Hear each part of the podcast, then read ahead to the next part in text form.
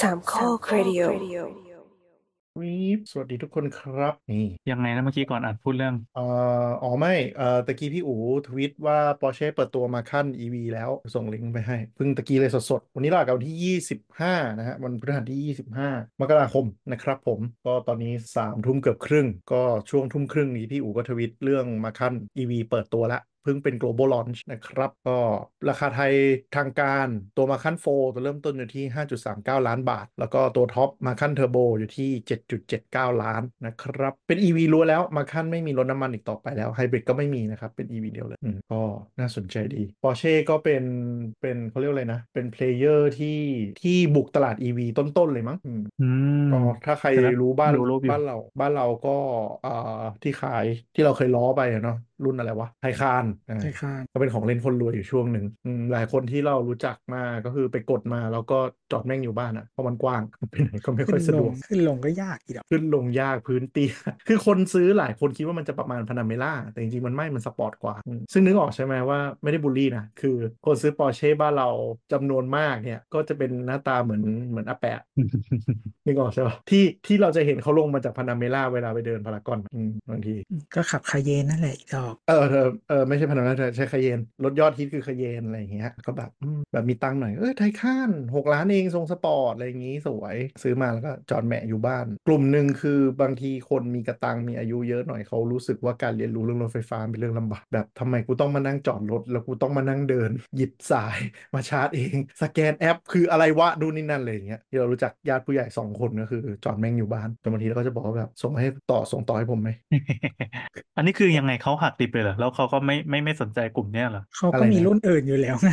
เอออ้าวแล้วแล้วไหนว่าแบบอ๋อรุ่นอื่นก็ยังมีขายอยู่แค่ไม่ได้ผลิตเพิ่มแล้วเนี่ยเหรอไม่ไม่ไม่มาคันใช่ไหมมาคันอะ เป็นเป็นอย่างนี้เป็นซีรีส์ SUV ตัวเล็กของ Porsche ก็คืออ๋อเฉพาะซีรีส์นี้ของอืมพอเชอร์มันมีออ่ายู่สองรุ่นหลักๆ ก็คือมาคารกับคาเยนอ่าอืมมาคันคือตัวเล็กคาเยนคือตัวเป็นใหญ่เหมือนฟูไซส์อ๋อแล้วก็อืมมาคารก็ตัวเล็กกว่ามาคารก็ประมาณแบบ GLA ปะหรือใหญ่กว่าใหญ่กว่า GLA ประมาณสัก CX5 แต่ว่าหมายถึงว่าข้างนอกอะแต่ข้างในมันน่าจะแคบกว่า อืมเดี๋ยวนะมันน่าจะใช่น่าจะ GLC ก็น่าจะใหญ่กว่า ไม่น่าใช่มาคันมาคันยาวกว่า เดี๋ยวกำลังเทียบอยู่มันประมาณ GLC หรือเปล่า GLC น่าจะใหญ่กว่าอืมดีเซกจ้าเป็นดีเซกก็ GLB B ไอ EQB อะที่ขายบ้านเราก็ใหญ่ GLC ประมาณ GL ใช่ไหมประมาณ GLC เพราะมันเป็นดีเซกอ่าใช่ Dimension ใกล้ๆ GLC เลยก็ใหญ่อยู่อืมก็ GLC เอ่อ XC 60อืมอ่า GLC AC 60ถ้ารถญี่ปุ่นมีอะไรเทียบได้บ้างถ้ารถ CRV ญี่ปุ่น CRV เอ่อมาไม่ไม่ไม่ CRV เล็กกว่า มันจริงเหรอ ประมาณต้องมันมันคือมัน Mazda มัน CX CX ห้า9โอ้ย CX เก้าเออ ใช่ใช่ CX แปด CX แปด CX แปด CX แปด CX เก้าอะไรประมาณนั้นเออ เดี๋ยวนะ น่าจะพอๆกับ CRV เอ่อ CRV นะ เท่าที่ดู ใกล้ๆกัน คือ CRV ตัวตัวล่าสุดมันใหญ่ขึ้นด้วย ต้องยอมรับอย่างหนึ่งอืม CRV เล็กกว่าหน่อย สั้นกว่าหน่อย แต่ว่าความกว้างรถน่าจะใกล้ๆกัน แต่มันเป็นมันเป็นเซกเมนต์นั่นแหละมาคารส่วนไออะไรนะคาเยนมันก็จะเป็น Cayenne นั่นแหละฟอร์จูเนอร์คนรวยเยี่ยมมากอืมลานจอดแต่ซูก็เปอร์คาร์ก็แต่กก็ลายเป็นตามลานจอดนั้นคาเยนคนขับก็นั่นแหละกร่างไม่แพ้กันคนขับ Cayenne กับฟอร์จูเนอร์อะทีนี้ Macan เนี่ยมันก็จะเป็นรุ่นรุ่นเล็กลงมา ซึ่งบ้านเราเนี่ยอ่ามันขายไม่ค่อยดี คนไปเล่น Cayenne กันหมดเออคนก็ซึ่งซื้อ Cayenne ไม่ก็ซื้อ Taycan ซื้ออะไรอืมคือเราไม่มั่นไม่มั่นใจว่ามาคาร global scale เนี่ยมันขายดีด้วยไหมแต่เข้าใจว่าสู้ Cayenne ไม่ได้ในเกือบทุกประเทศอืมคือ Macan น้ำมันตอนนั้นมัน 4 ล้านกว่า 5 ล้านอะไรอย่างเงี้ยซึ่งทุกคนก็คิดว่า Cayenne ไฮบริดมันเพิ่มอีกล้านล้านมันก็ได้แล้วไงอะไรอย่างเงี้ยมันก็เลยขายไม่ค่อยออก แต่ว่าก็มีคนหลายคนบอกมาคารเป็นรถที่ขับสนุกเพราะมันเล็กกว่าอย่างเงี้ยทีนี้มามาตัวมาคารที่เปิดตัวล่าสุดเนี่ยก็เป็น EV ล้วนเลย ไม่มีลายน้ำมันแล้วเข้าใจว่าเอ่อยอดขายมันคงเล็กเล็กพอที่จะมาผลักดิบอย่างเงี้ยอืมแล้วก็ทำให้การที่มันเป็น EV ใช่ไหมแล้วไม่ได้จะประกอบที่ไหนเข้ามาไทยอะราคามันก็เลยไม่แรงด้วย5.9ล้าน คือมันเป็นยุคที่แบบเขาเรียกอะไรนะ5.39 นี่คือคนเล่นเบนซ์คนเล่น BM ขยับไปเล่นได้อะมันก็จะเป็นแบบปอร์เช่คันแรกของบ้านได้เลยอืม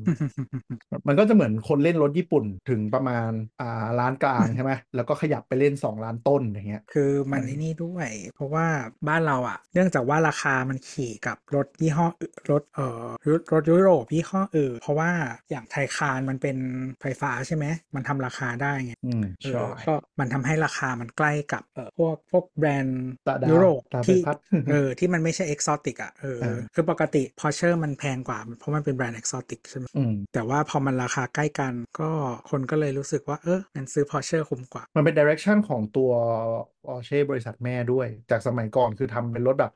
911เป็นรถ exotic รถขับอะไรอย่างเงี้ยระดับเดียวกับเอ่อคนเล่นซูเปอร์คาร์คือราคามาไทยมันพอๆซูเปอร์คาร์อะไรเงี้ยแต่หลังๆก็คือเอ่อ brand direction ก็คือมาจับตลาดเอ่อเนี่ยเขาเรียกอะไรนะ luxury mass มากขึ้น อย่างการเปิดตัวของ Panamera Panamera มันก็คือไซส์ประมาณ Benz E Class S Class อย่างเงี้ยเป็นรถ4ประตูมันสีดาบอนาเมล่ามันน่าจะประมาณแบบเขาเรียกว่าอะไรวะ CLS อืมแต่จริงๆมันกว้างนะข้างหลังอะมันไม่ได้นั่งอุบาทได้แบบ CLS นะมันมันนั่งดีแต่ว่าเออมันเตี้ยไงอ่าใช่ใช่แต่เตี้ย เตี้ยเลยใช่ใช่ถ้าถ้าพูดถึงมันคงไม่ใช่เป็นซีดานคอมฟอร์ตซีดานอะมันก็เป็นสปอร์ตซีดานประมาณแต่มันก็ทำให้แบบยุคหนึ่งก็คือคนก็แบบเฮ้ยกูมาซื้ออย่างนี้ขับได้กูไม่ใช่แบบไปซื้อในอีเลเว่นแล้วมาขับในกรุงเทพนึกออกปะชีวิตแม่งทิบก็หายมาก จริง ๆ มันก็คือ Cayenne นั่นแหละที่แบบที่มันอืมเปิดตลาดแล้วก็ทุกคนก็บอกว่าอะเป็นแบรนด์แบบก็ได้หลุดแบรนด์แหละแต่ว่าไม่ไม่เจ๊งเออใช่ใช่พอเจพอเช่มันคล้ายๆ พวกรถสปอร์ตก็คือมีช่วงหนึ่งแบรนด์ทำรถสปอร์ตจะเจ๊งหายกันหมด ก็ก็ก็เอออะไรวะ Lambo มี Urus ใช่ไหมอืมแล้วก็เออเฟอร์รี่ยังทำเลย SUV อะอะไรนะ ชื่ออะไรนะ อ่านชื่อไม่ออก Puro Sang Puro Sangue ชื่ออ่านยากจังเป็นแบรนด์ niche อะเออถ้าใครจะ search Ferrari นะฮะก็ Ferrari SUV ก็จะขึ้นมาเลย P U R O S A N G U E Puro Sangue แล้วก็เอ่อ40 ล้านเองจะเหมือนมันมันเป็นมันเป็น limited ทุกรุ่นไงถ้าเป็นชื่อแบบอ่าใช่เออ Ferrari ชื่อมันมันจะชื่อมีความอิตาเลียนอะคือ Ferrari มันจะมีความเหมือนเหมือนเหมือนเขาเรียกอะไร Air m a z e ของวงการรถอะคือคุณจะซื้อคุณต้องได้ invitation ต้องไปจองสล็อตต้องไปซื้อเฟอร์รี่รุ่นขี้กากให้ครบก่อน ถึงจะได้ offer ในการซื้อรุ่นลายพิเศษไป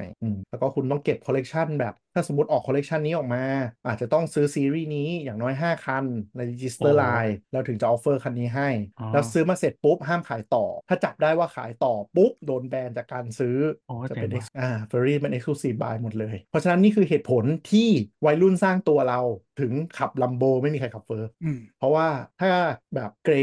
ที่เอาเฟอร์เข้ามาขาย ไม่ดูตาม้าตาเรือแล้วเฟอร์รี่จับได้มันจะโดนสิทธิ์แบนในการซื้อเพิ่ม แต่ลัมเบอร์ไม่ได้สนอะเพราะลัมเบอร์คือแบบก็กูขายมาตีมึงอะอืมประมาณนั้นอะแต่ก็อืมอืมก็เหมือนอืมก็เหมือนแอร์เมสแหละต้องต้องเก็บกระเป๋าต้องเก็บเก็บโปรไฟล์ไปเรื่อยอ่าจะเก็บกับซื้อได้เก็บเก็บไม่พอแล้วต้องมีโปรไฟล์พอ deserve พอที่เขาจะอยากเสนอขายด้วย เช่น คุณซื้อเฟอร์เยอะมาก แต่ทรงแว้นเขาไม่ขายรุ่นพิเศษให้อืมอย่างจัสตินบีเบอร์ซื้อไปแล้วก็แบบไม่ถูกใจขายต่อเลยสักอย่างก็คือโดนแบน for life หรือซื้อเฟอร์รี่ไปแล้วไปทำสีใหม่เอง โดนจับได้ก็โดนแบนไป wrap สีประหลาดประหลาดๆเอง นี่คือเหตุผลที่เราจะไม่เห็นเฟอร์รี่สีมาแบบนึกออกไหม shocking pink หรืออะไรอย่างนี้เลย แล้วเขาจับได้เขาแบนหมด แต่ลัมเบอร์มึงทำไปเถอะอยากแว้นขนาดไหนก็ลุยไปเลยอืมมันคนละแบรนด์ DNA เลยเฟอร์รี่คือแบบ prestige ลัมเบอร์คือแบบเป็นแบรนด์ที่เกิดจากเอ่ออะไรนะคนทำรถไถแล้วรำคาญรถเฟอร์รารี่พอไปคอมเมนต์อันนี้อันนี้ไม่รู้เรื่องเล่านะไม่รู้เรื่องจริงเปล่าพอไปคอมเมนต์ไปที่บริษัทเฟอร์รารี่อะไรอย่างเงี้ยแล้วเขาก็แบบแขวะแบบ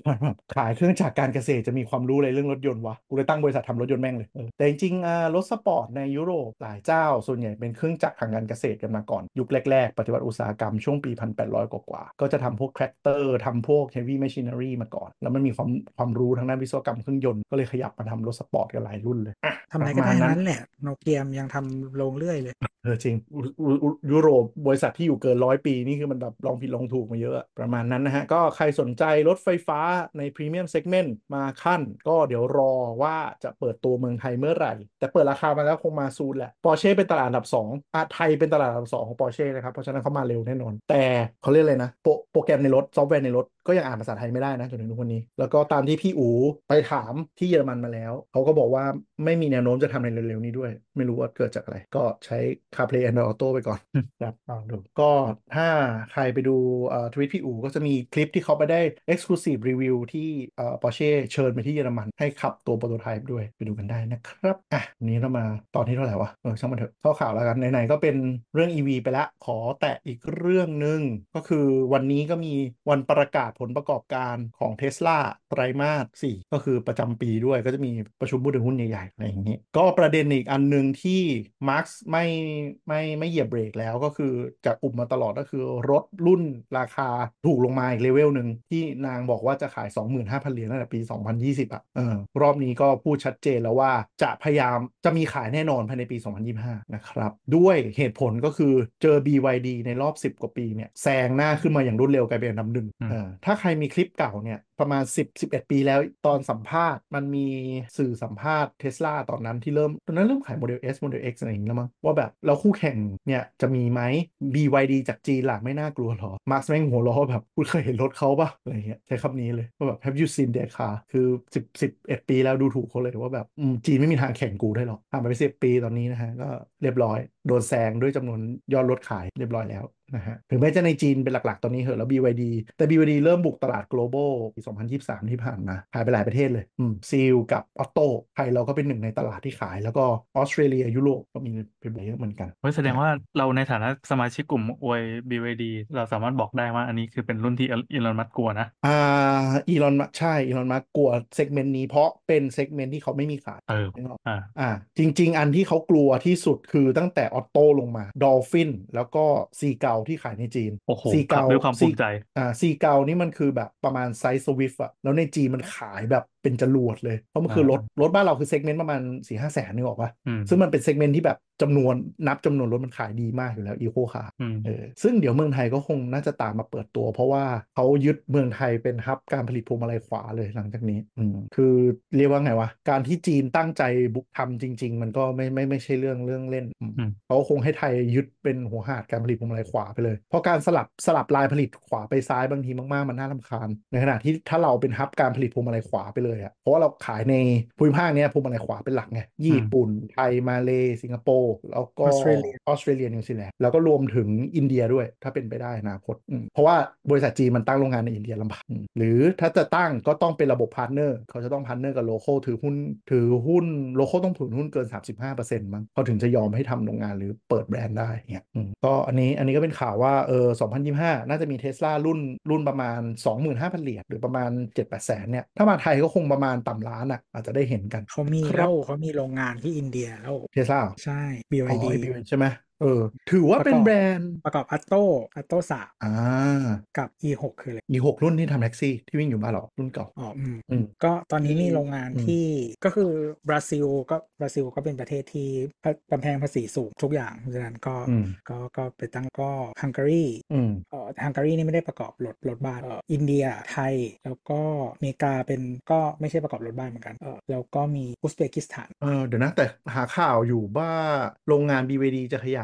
ขยาย 1,000 ล้านดอลลาร์อะในอินเดียก็อ่า reject ไปนะอืมลองหาข่าวดูไม่แน่ใจว่ายังไง เข้าใจว่าแบบอินเดียเขากลัวการครอบงำของอุตสาหกรรมทั้งหมดมาก อะไรที่จะมาลงแบบโรงงานระดับแบบ super scale อะแม่งไม่เอาหมดเลยอืมแต่มี BYD อินเดียอืมไม่จริงๆ เขาอยากให้มาแบบพวกผลิตเออเขาเรียกว่าอะไร อุปกรณ์คอมหรืออะไรใดๆอะแต่ว่าคือซัพพลายเออร์มันไม่พร้อม แล้วก็เออตัวของเขาเรียกว่าอะไรแรงงานอะก็อืมมันมันเยอะก็จริงแต่ว่าแบบมันไม่ specialize ด้านนี้ คือ BYD อยากลงทุนขยายโรงงานนะ แต่ว่าไอ้โมดี โมดีโมดีคือประธานาธิบดีไม่ใช่ นายกจ้ะเออนายกอินเดียเขา reject คือโมโมดีนี่แผนจะค่อนข้างชาตินิยมอยู่แล้ว ตั้งแต่เขาขึ้นมาก็คือจะค่อนข้าง reject อะไรที่เกิดการครอบงำต่างชาติเยอะพอสมควรแล้วก็ position เขาจะ anti จีนอย่างชัดเจนอืมประธานาธิบดีอินเดียเป็นผู้หญิงอืมซึ่งแบบคนบทบาทน้อยกว่านายกอะก็ใช่เพราะว่ามันไม่ได้จริงๆมันเป็น ceremonial role เฉยๆ ก็เหมือนเยอรมันอะอ่าใช่ใช่ประมาณประมุขเออประมุขของรัฐมีหน้าที่ออกงานนู่นนี่นั่นเฉยๆแต่ใช่อำนาจเพบราะริว่าหารจริงอยู่ที่นายก ใช่ก็จะเยอรมันก็เหมือนกันก็เราก็จะได้ยินแต่พูดถึง Chancellor chancellor ก็คือนายกประมาณว่านายกเนี่ยมีมีแค่ 2 ประเทศที่เรียก chancellor คือเยอรมันกับออสเตรียอืมอืมส่วนถ้าที่อังกฤษเรียก chancellor คือรัฐมนตรีคลังมันดูเท่นะก็มันชื่อตำแหน่ง chancellor of the exchequer ไงอืมเป็นเป็นเป็นรัฐมนตรีคนเดียวที่ชื่อตำแหน่งนี้อืมเพราะคนอื่นจะเป็นแบบเอออะไร minis minister แต่ว่ายกเว้นคลังเป็น chancellor of the exchequer อืมแต่ว่าถ้าแบบที่ฝรั่งเศสเนื่องจากว่ามันเป็นระบบประธานาธิบดี เพราะฉะนั้นก็ประธานาธิบดีเขาเป็นประมุขและเป็นผู้นำรัฐบาลแต่ว่ามีนายกด้วยต่างหากอืมก็เราก็จะได้ยินชื่อประธานาธิบดีบ่อยๆ เหมือนที่อเมริกาไม่ที่แต่ที่อเมริกาไม่มีนายกที่อเมริกาก็ประธานาธิเป็นเป็นหัวหน้าฝ่ายบริหารเลย เป็นเอ่อประมุขแล้วก็เป็นผู้นำรัฐบาลอืมก็ประมาณนั้นก็เรียกได้ว่าจริง ๆ ปีนี้ก็น่าเป็นปีที่น่าจะเกาะ EV เป็นตลาดหลักพอสมควร แล้วก็แบรนด์จีนจะมาเปิดเพิ่มอีกหลายแบรนด์เลยในปีนี้ในไทย ก็ล่าสุดมีจีหลีใช่ป่าวะจีหลีหรือเชอรี่วะเชอรี่เชอรี่เชอรี่คือจีหลีเออใช่ก็คือเขาพยายามซีรีส์ grow คือบริษัทแม่ไม่ใช่เหรออ่าคือเขาพยายามรีแบรนด์ตัวเองให้เรียกว่า Chery อะไม่ให้เรียกเอ่อ Chery เนี่ยก็คือมาเปิดออฟฟิศในไทยแล้ว แล้วก็เอาแบรนด์ Omoda O M O D A จะมาบุกตลาด EV ไทยแน่นอนปีนี้เห็นเริ่มส่ง survey แล้วทำ Market Research แล้วถาม Price Range Survey ละเอียดถี่ยิบมาก ท่านคิดว่า Omoda อะไรวะ Omoda รุ่นอะไรเนี่ยควรขายที่ราคาเท่าไหร่ แล้วแบบ survey แม่งซอยแบบทุกๆ50,000ล้านล้านถึงล้านห้าหมื่นล้านห้าหมื่นถึงล้านแสนแบบประมาณ 10 ข้อเรียงกัน Omoda 5นะครับ Omoda 5 Omoda 5ก็ถ้า search ในยูทูบเบอร์บ้านเรารีวิว ก็เริ่มมีรีวิวรถจีนแบบค่อยๆ ปล่อยมาละ แต่ในไทยเนี่ย ก็ขยายออฟฟิศในไทยในในไทยปีนี้จริงจัง แล้วก็แอบส่งแบบ pitch เขาเรียกอะไรนะ PR News อะเริ่มให้สื่อรถยนต์ต่างอืมๆแบบทำไมหน้าตามันน่ากลัวจัง เออ หน้าตาตะโกนตะโกนดุๆเลยนะตะโกนตะโกนใช่ แต่ว่าอืมมันจะมีความซิกเนเจอร์ตะโกนก็จะทรงมันจะคล้ายๆไออะไรนะไอออนไวอะคือคนจีนอะชอบแก้มแบบนี้มากแต่เหมือนเข้าใจว่าพอไป global scale เราไม่ค่อยได้รับการตอบรับที่ดีเท่าไหร่ก็ชอบมากเลยไอเดย์ไทม์ใหญ่ๆ ตรงแก้มขอบเหมือนล้อคนเนี่ยใดมากเลย เออใช่กลิ่นฟีลลิ่งคล้ายๆคล้ายๆคุณใดคุณใดเจนเจนที่แล้วอะประมาณหนึ่งอืมคนใดแต่เราไม่แน่เราไม่แน่ใจว่าแพลตฟอร์มตัวนี้ใช่แพลตฟอร์มอะไรไม่แน่ใจว่าเป็นแพลตฟอร์มที่แชร์กันหรือเปล่า ใครคือเจ้าของซีรีส์เอ้ยใครคือเจ้าของซีรีส์ของรัฐปะไม่ใช่เอ้ยไม่ใช่ทีนี่เป็นเอกชน state owned ว่ะ state owned สเตทโอนประมาณครึ่งว่าอืมมันก็แข่งกันอ่าเดี๋ยวนะ state owned อ่าหุยเออเราไม่รู้แม่งเหมือนกันอ๋อแต่ว่าแต่เป็นว่าเจ้าเป็นเป็นมียี่ห้อเชอรี่กับ Exceed อืมแล้วก็มียี่ห้อไอคาไอ้ขานี่แม่งแบบทุเรศมากอะไอ้รุ่นที่มันจะเข้าคือรุ่นไหนนะ เราเห็นมันจะมีสองหน้าตา คือตัวหนึ่งที่ข้างหน้าเรียบๆกับอีกตัวหนึ่งที่ข้างหน้ามันเป็นกระจังแบบรูพุนๆเป็นรังผึ้งเลยอะเออOmoda ห้าหน้าเรียบๆที่มีแก้มอ๋อที่มีแก้มเออแก้มตรงนิดหน่อย แล้วก็ข้างหน้าก็มีมีเป็นแผ่นสีดำๆใช่ไหมคล้ายๆ BYD ใช่ใช่ใช่ใช่ใช่ใช่อ้าวก็หน้าจะตาเป็นดีนี่หว่า segment ชนกับ Atto Atto 3 เลย อืมอืมอืมเหมือนกันเลยอะเอามาชนกันได้จริงๆใช่อะแล้วแล้วมันมีรุ่นอีกรุ่นหนึ่งที่เป็นเขียนว่าเป็นเชอรี่โอมาดะ5 EV เหมือนกันแต่ว่าข้างหน้ามันเป็นเป็นรวงผึ้งเลย อื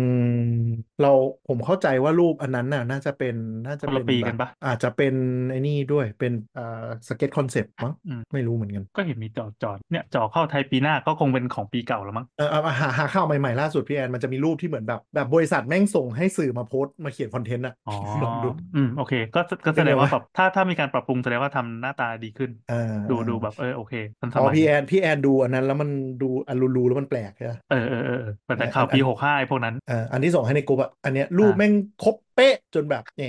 นิดนึงอ๋ออันนี้เขาเรียกเขาเขาให้สื่อไปไปได้ขับรถที่จีนก็เลยอืมมีรูปมาให้นะฮะก็ถ้าสื่อที่ส่งให้ที่เนี่ยก็คืออ่าเว็บหัวไฟอะนะ Headline Mac ได้ลงขนาดนี้ได้เชิญขนาดนี้ก็น่าจะบุกไทยจริงจังแหละ เพราะว่าเขามี recruiting ทีมในไทยเหมือนกัน บรรยากาศมันจะเหมือนตอนเทสลาเปิดไทยเลยที่แบบเปิด job list มาแบบรึบก็โชว์ความเอาจริงเอาจังใช่เออโอเคนะ เราเรารู้สึกว่าถ้ามันมีไอ้คันแบบเนี้ยมาวิ่งบนท้องถนนเรารู้สึกว่ามันสบายตาไม่แย่แต่ม่ยังไงแย่แต่ยังไงแบรนด์จีนก็ขนมาเป็นกองทัพแน่นอน เพราะว่าเขาส่งรถจากนู่นมานี่มันฟรีภาษีทุกอย่างอ่าคือคือฟรีภาษีทุกอย่างหมายถึงว่าต่อให้ไม่เซ็นไม่เซ็น BOI คือมันก็เอามาขายฟรีนึกออกปะการเซ็นอ่า BOI คือจะได้รัฐซับซิได้แสนห้าอ่าแต่ปีนี้เหลือแสนหนึ่งละอ่าคือเท่านั้นเอง แต่ถ้าไม่เซ็น BOI อะภาษีมันแค่แบบสัมปทานมิตรแปดเปอร์เซ็นต์อะมึงก็เข้ามาขายเถอะอืมอ่าซึ่งมันก็จะดีกับตลาดการแข่งขัน EV ด้วย เพราะว่าก็ก็ก็ไม่รู้ว่าปัจจุบันที่นโยบาย EV จีนทุกโชว์รูมว่าห้ามตัดราคากัน Single Price อะจะยืนไปได้ขนาดไหน เพราะสุดท้ายถ้า dealer มันแบกสต็อกอะมันก็ต้องมีวิธีใต้ดินในการจะปล่อยสต็อกออก อย่าง BYD เนี่ยอ่าเขาขึ้นชื่อว่าถ้าใครให้อะไรเป็นพิเศษอะไปฟ้องเขาได้เขาจะเล่นงาน dealer เจ้านู้นเจ้านั้นอืมแต่ก็แอบได้ยินว่าก็เรื่องฟิล์มหรือของแถมจุกจิกอะก็แอบแถมกันอยู่ดีนะในกลุ่มมีคุยกันไหมพี่แอนแต่เห็นเหมือนเขาแบบเขาไม่เขาไม่คุยกันนะอืมอืมอืมแต่เห็นแถมโง่ๆอะ ก็ยังมีมีแบบมีหนี้กันอยู่ดีแบบม่านบังแดดเลยก็แบบเนาะเพื่อคนอยากจะขายอะ คนไทยก็จะชอบป้าแถมนิดหน่อยก็เอาตุ๊กตาโง่ๆก็ได้ แบบดีกว่าอันนู้นอันนู้นไม่ให้อะไรพี่เลยเขาบอกแถมเราก็จะสบายใจไงเออเนี่ยประมาณนั้นแหละ ปีนี้ก็น่าจะเป็นปีที่ดุเดือด เพราะว่าเริ่มมากันนะโอ้โหเละเทะเลย แล้วก็ยอดขาย EV ล่าสุดก็คือปีล่าสุดที่ปิดคร่าวๆมาแล้วเราโตประมาณ 3 เท่าครึ่งมั้งปิดกี่คันวะเกือบเกือบสามหมื่นคันปะเออเยอะเยอะอืมเป็นยอดแบบนั้นเลยอะอ๋อถ้ายอดขายทั้งหมด 3 ปีก็คือทะลุ 67,000 คันไปแล้วอู้เดี๋ยววะอืมส่วนปีปี 2556 ปีเดียวน่าจะปิดปิดประมาณ 40,000 คัน เดี๋ยวรอสรุปเดือนสุดท้ายมา แต่คาดว่าน่าจบที่40,000 คันเที่ยเยอะ 40,000 คัน โอ้ เป็น เดี๋ยวนะ เป็นสัดส่วนน่าจะแบบเกือบ 30%ของรถใหม่ที่ขายเลยอะซึ่งอันนั้นมันนับรถทั้งรวมรวมทั้งรถตกลาดระบะเลยใช่ด้ไหวมยรวมน้ำมันด้วยปะได้แต่นั้นมันรวมรถกระบะไงเดี๋ยวต้องหาอันที่มันตัดรถกระบะออกก่อนนึกออกแต่ปะไอ้สี่หมื่นนี่ถือเป็นยอดที่เยอะมากใช่ไหมในตลาดรถบ้านเราเนี่ยเยอะระดับหนึ่งนะมันต้องดูมาเก็ตแชร์อืมใช่ไหมอืมอืมอืมเดี๋ยวนะแป๊บหนึงแต่สี่หมื่นกว่าสี่หมื่นกว่า ถ้าเทียบกับจำนวนหัวชาร์จที่มีอะเยอะชิบหายแน่นอนน่ากลัวน่ากลัวแล้ว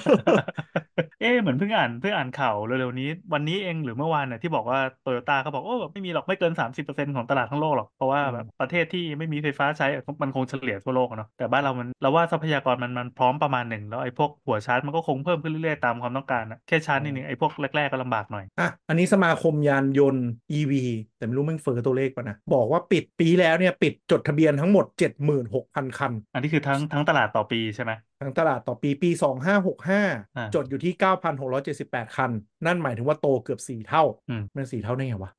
สองห้าหกห้ามึงบอกมีหมื่นคัน แล้วปีแล้วจดเจ็ดหมื่นคันมันก็ต้องเจ็ดเท่าดิวะไม่รอดอะไรเนี่ยแป๊บนึงนะขอดูแป๊บนึง